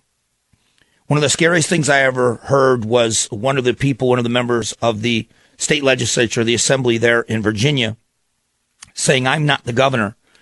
But uh, what started out in Virginia as, let me back up a moment, a couple of counties saying, hey, if we have sanctuary cities that don't comply with federal regulations or help the federal government with uh, illegal aliens, we are going to be a Second Amendment sanctuary county where we aren't going to help with gun confiscation. And it grew so that now 90% of the counties in Virginia are sanctuary counties. And one legislator um, saying, I'm not the governor, but the governor may have to call up the National Guard to enforce these laws. And it made such big news that they reached out to the National Guard in Virginia, and the leader of the Virginia National Guard replied, no comment. Not that'll never happen, but no comment. And we are very military heavy in the state of Arizona. Guardsmen and reserves, guardsmen and women and reserves here, a lot of them. We have Luke Air Force Base and Davis-Monthan. And so there's a big military and a huge veteran presence in the state of Arizona. But it's, I believe this is typical of the rest of the country. I am immersed in the National Guard. I do a lot of work with the military organizations and veterans groups here. It's a privilege to be able to do that. The idea for a guardsman or a guardswoman to be called up and be ordered by their commanding officers to take up arms and go door to door and confiscate the weapons of their neighbors. Can you imagine putting those people, our neighbors, that we hold in such high esteem? I'm sure it's this way where you are, but I know where I am. There have been multiple deployments by the National Guard out of Arizona. These are people that live regular lives and have volunteered for service and they get called up for their duty and their, their families are separated sometimes 11 months, 18 months at a time, multiple times over the last few years, last 15 years. And they do it because it's their duty. They do it because it's what they signed up for and we hold them in the highest regard. And now it's possible in Virginia that they are going to call up the National Guard. They didn't say no. That's why I'm bringing this up. Imagine someone in the Guard being told that their assignment, their order, and the governor of Virginia said it is constitutional. They wouldn't make up unconstitutional laws, which is scary enough. If they have to make two choices, either face court martial and jail or take up arms and go disarm the public. It is a thought that the people that I know in the Guard, I believe, would refuse. But I don't know that all of them would. But now, how about the reverse for the rest of us? I dedicate my volunteer hours with first responders because my brother is a cop and with the military and veteran groups because I lost a brother in Iraq at the very beginning of the war on Memorial Day of 03. I'm the oldest. My middle brother was killed in Iraq. So I dedicate my free time and my service time to veterans. Imagine I'm faced with either handing a government official my gun, a soldier, my firearm, or pointing it at them. I want you to think about your government putting you in that position. And I'm not calling for violence. I will never call for violence. I, I think I, I, I pray I honestly, this is not a cliche. I pray that that never happens. But you look at what the reality is in Virginia and what they're facing. The Democrats have taken over in Virginia, and it's not just the Democratic Party. The very, very far left has taken over, and they are ordering confiscation of guns. The governor says he supports the Second Amendment, but what he wants to do doesn't violate the Second Amendment when you have American citizens faced with either handing their guns over to the government or pointing them at the government, you are showing exactly why the Second Amendment was written in the first place. It wasn't hunting. It wasn't protection of your home. It was when a government gets oppressive. The irony in all of this, and I have this on my Twitter account. If you go to uh, at Broomhead Show on Twitter, I tweeted this out the other day. The Virginia State Seal is a patriot standing on the chest of a tyrant, holding a spear in one hand and a sword in the other. And the state motto of Virginia, when translated, is thus ever unto tyrants. The irony in that is amazing. And this is what's happening in the state of Virginia. I know someone's going to say Commonwealth. You look at what's going on, and it should scare all of us. I could give you all the Second Amendment arguments in the world that make reasonable sense that you can't protect us by disarming me. We're not a, I, I am blessed to live in a state that has the least restrictive gun laws that I know of in the country. In the state of Arizona, if you legally own a firearm, you can conceal it without a permit. Put it in your pocket, put it under your seat, put it in your waistband. You do not have to have a permit to carry a concealed weapon in the state of Arizona. People were terrified when this law went into effect and there has not been bloodshed in the street. There haven't been gunfights. We are not the OK Corral. what you see are the same reasonable people that wore it on their hip or kept it visible in their car are just as reasonable when they're in their pocket or within the within the waistband of their pants.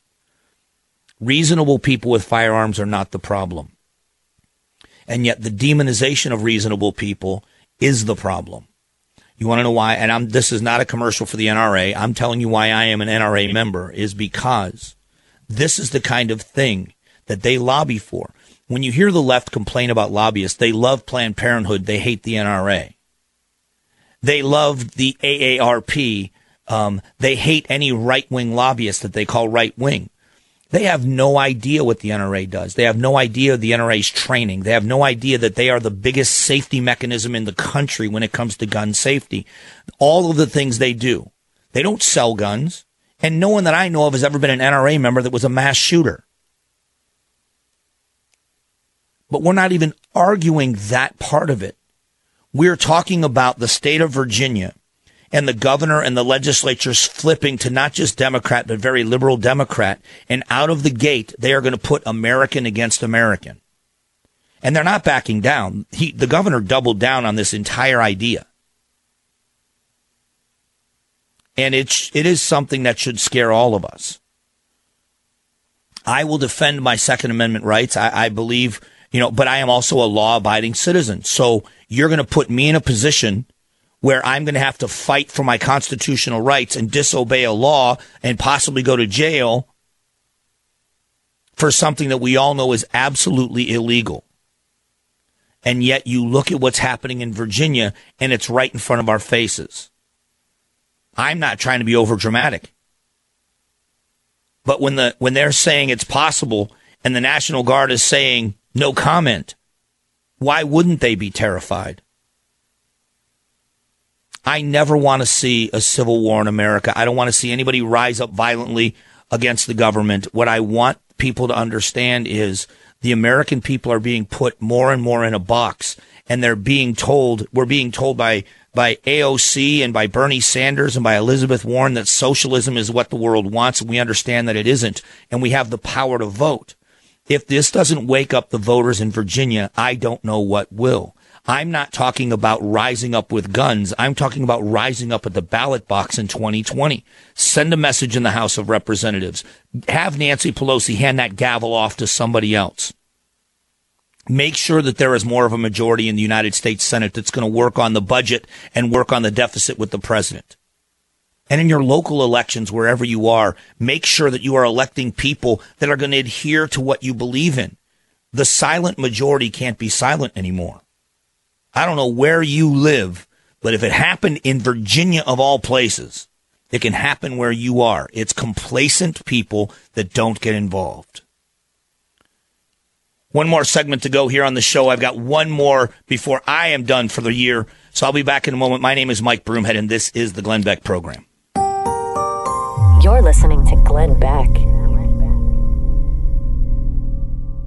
You know, there's a saying in business if you don't know your numbers, you don't know your business. And now, the rapid pace of business, it's hard to keep up with those numbers. Can you afford to expand? Can you make that new hire? Can you launch a new ad campaign? How's revenue pacing uh, compared to last year? Now, most companies don't have a clear picture of their finances, so they make business decisions without that critical information based on their gut or worse, their fear. And that's why many businesses fail. Serious entrepreneurs and finance teams run on NetSuite by Oracle. This is the world's number one cloud business system. NetSuite offers a full picture of all of your finances all in one place in real time, right from your phone or your desktop. So you don't have to guess anymore. And that's why NetSuite customers grow three times faster than the S&P 500, and you can too. Schedule your free demo right now and receive their free guide, seven key strategies to grow your profits at netsuite.com slash Beck. Set up your free demo and get your free guide today. netsuite.com slash Beck.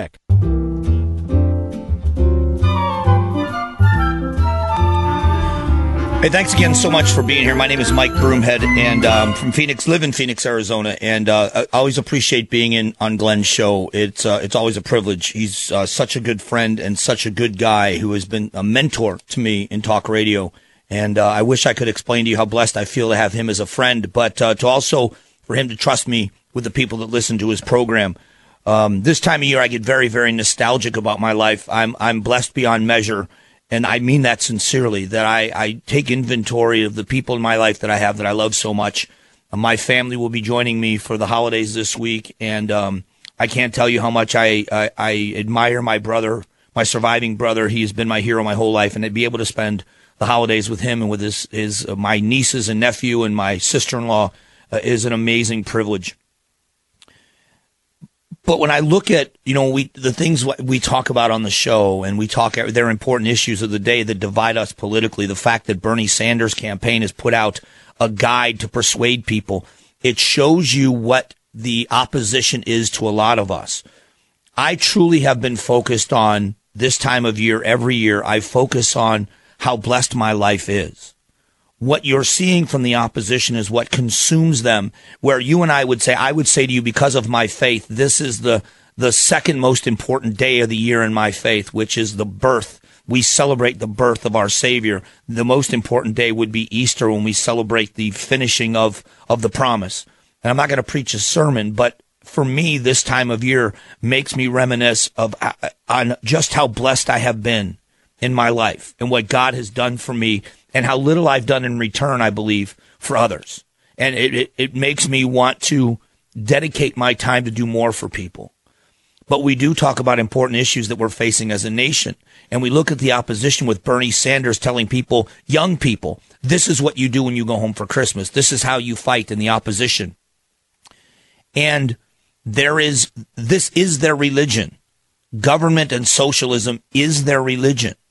It's they believe that the salvation or the saving from every problem, the solution to every issue facing a person is a government solution. Tax and spend, we're going to fix, we're going to take guns and make you safe. We're going to tax the rich and give you an education. We're going to do this to save you from that. And we're going to fix racial problems and we're going to fix gender problems and we're going to fix sexuality problems. And, and we are the answer. And government has never been the answer any place in the entire world. And without preaching the sermon, I think for most of us that celebrate Christmas for what it is, we understand that this is the season where we celebrate the true solutions to problems. And that is my prayer for myself and everyone else is that the focus that we can have, even for this short time of year, that we're kinder to other people because we understand that we've been given a, a kindness shown to us that we can never repay. Uh, it may sound like a cliche to a lot of people, but no one knows my dark secrets like me. And no one understands that I am as undeserving of any kind of kindness than God Himself. And so I would rather have this feeling throughout the year that I want to be able to be a little bit more considerate of other people because I myself know I've been given consideration that I didn't deserve. And it, it, when we talk politics, which I love talking about all the time, but we realize that for other people that that is their religion. That is what they that is what they hold most sacred. And we are up against a battle that we have to be educated, we have to be able to defend and for those of you that are in ministry, you understand the apologetics course. It's not just what I believe, but why I believe it. That we must be wise we must be everything that is necessary in order to push back what's facing us right now. We talked about Virginia and the gun confiscation, which we know goes against every American principle, the, the, the taking away of your freedom, the destruction of the of the insurance ag- uh, industry, the Federal Bureau of Investigation abusing its power and it may not see the light of day, and the complete unfairness of the United States media. All of that is, is a truth in the minds of conservatives. At the same time, we win when we discuss the issues. So I want to thank everyone. Again, if you're a social media user, you can find me on Twitter at Broomhead Show. Mike Broomhead, all one word on Instagram or the Mike Broomhead Show fan page on Facebook. Would love to correspond with you, but I really do. My prayer is a very Merry Christmas, Happy Hanukkah to people, and a Happy New Year. Hope to talk with you again. Again, it's a privilege to be in, on Glenn's show and speak with this audience as often as I can. And uh, he truly is a great friend as well. So, from the Mike Broomhead, from Mike Broomhead here in Phoenix, Arizona, to all of you across the country, a happy New Year and a Merry Christmas. God bless.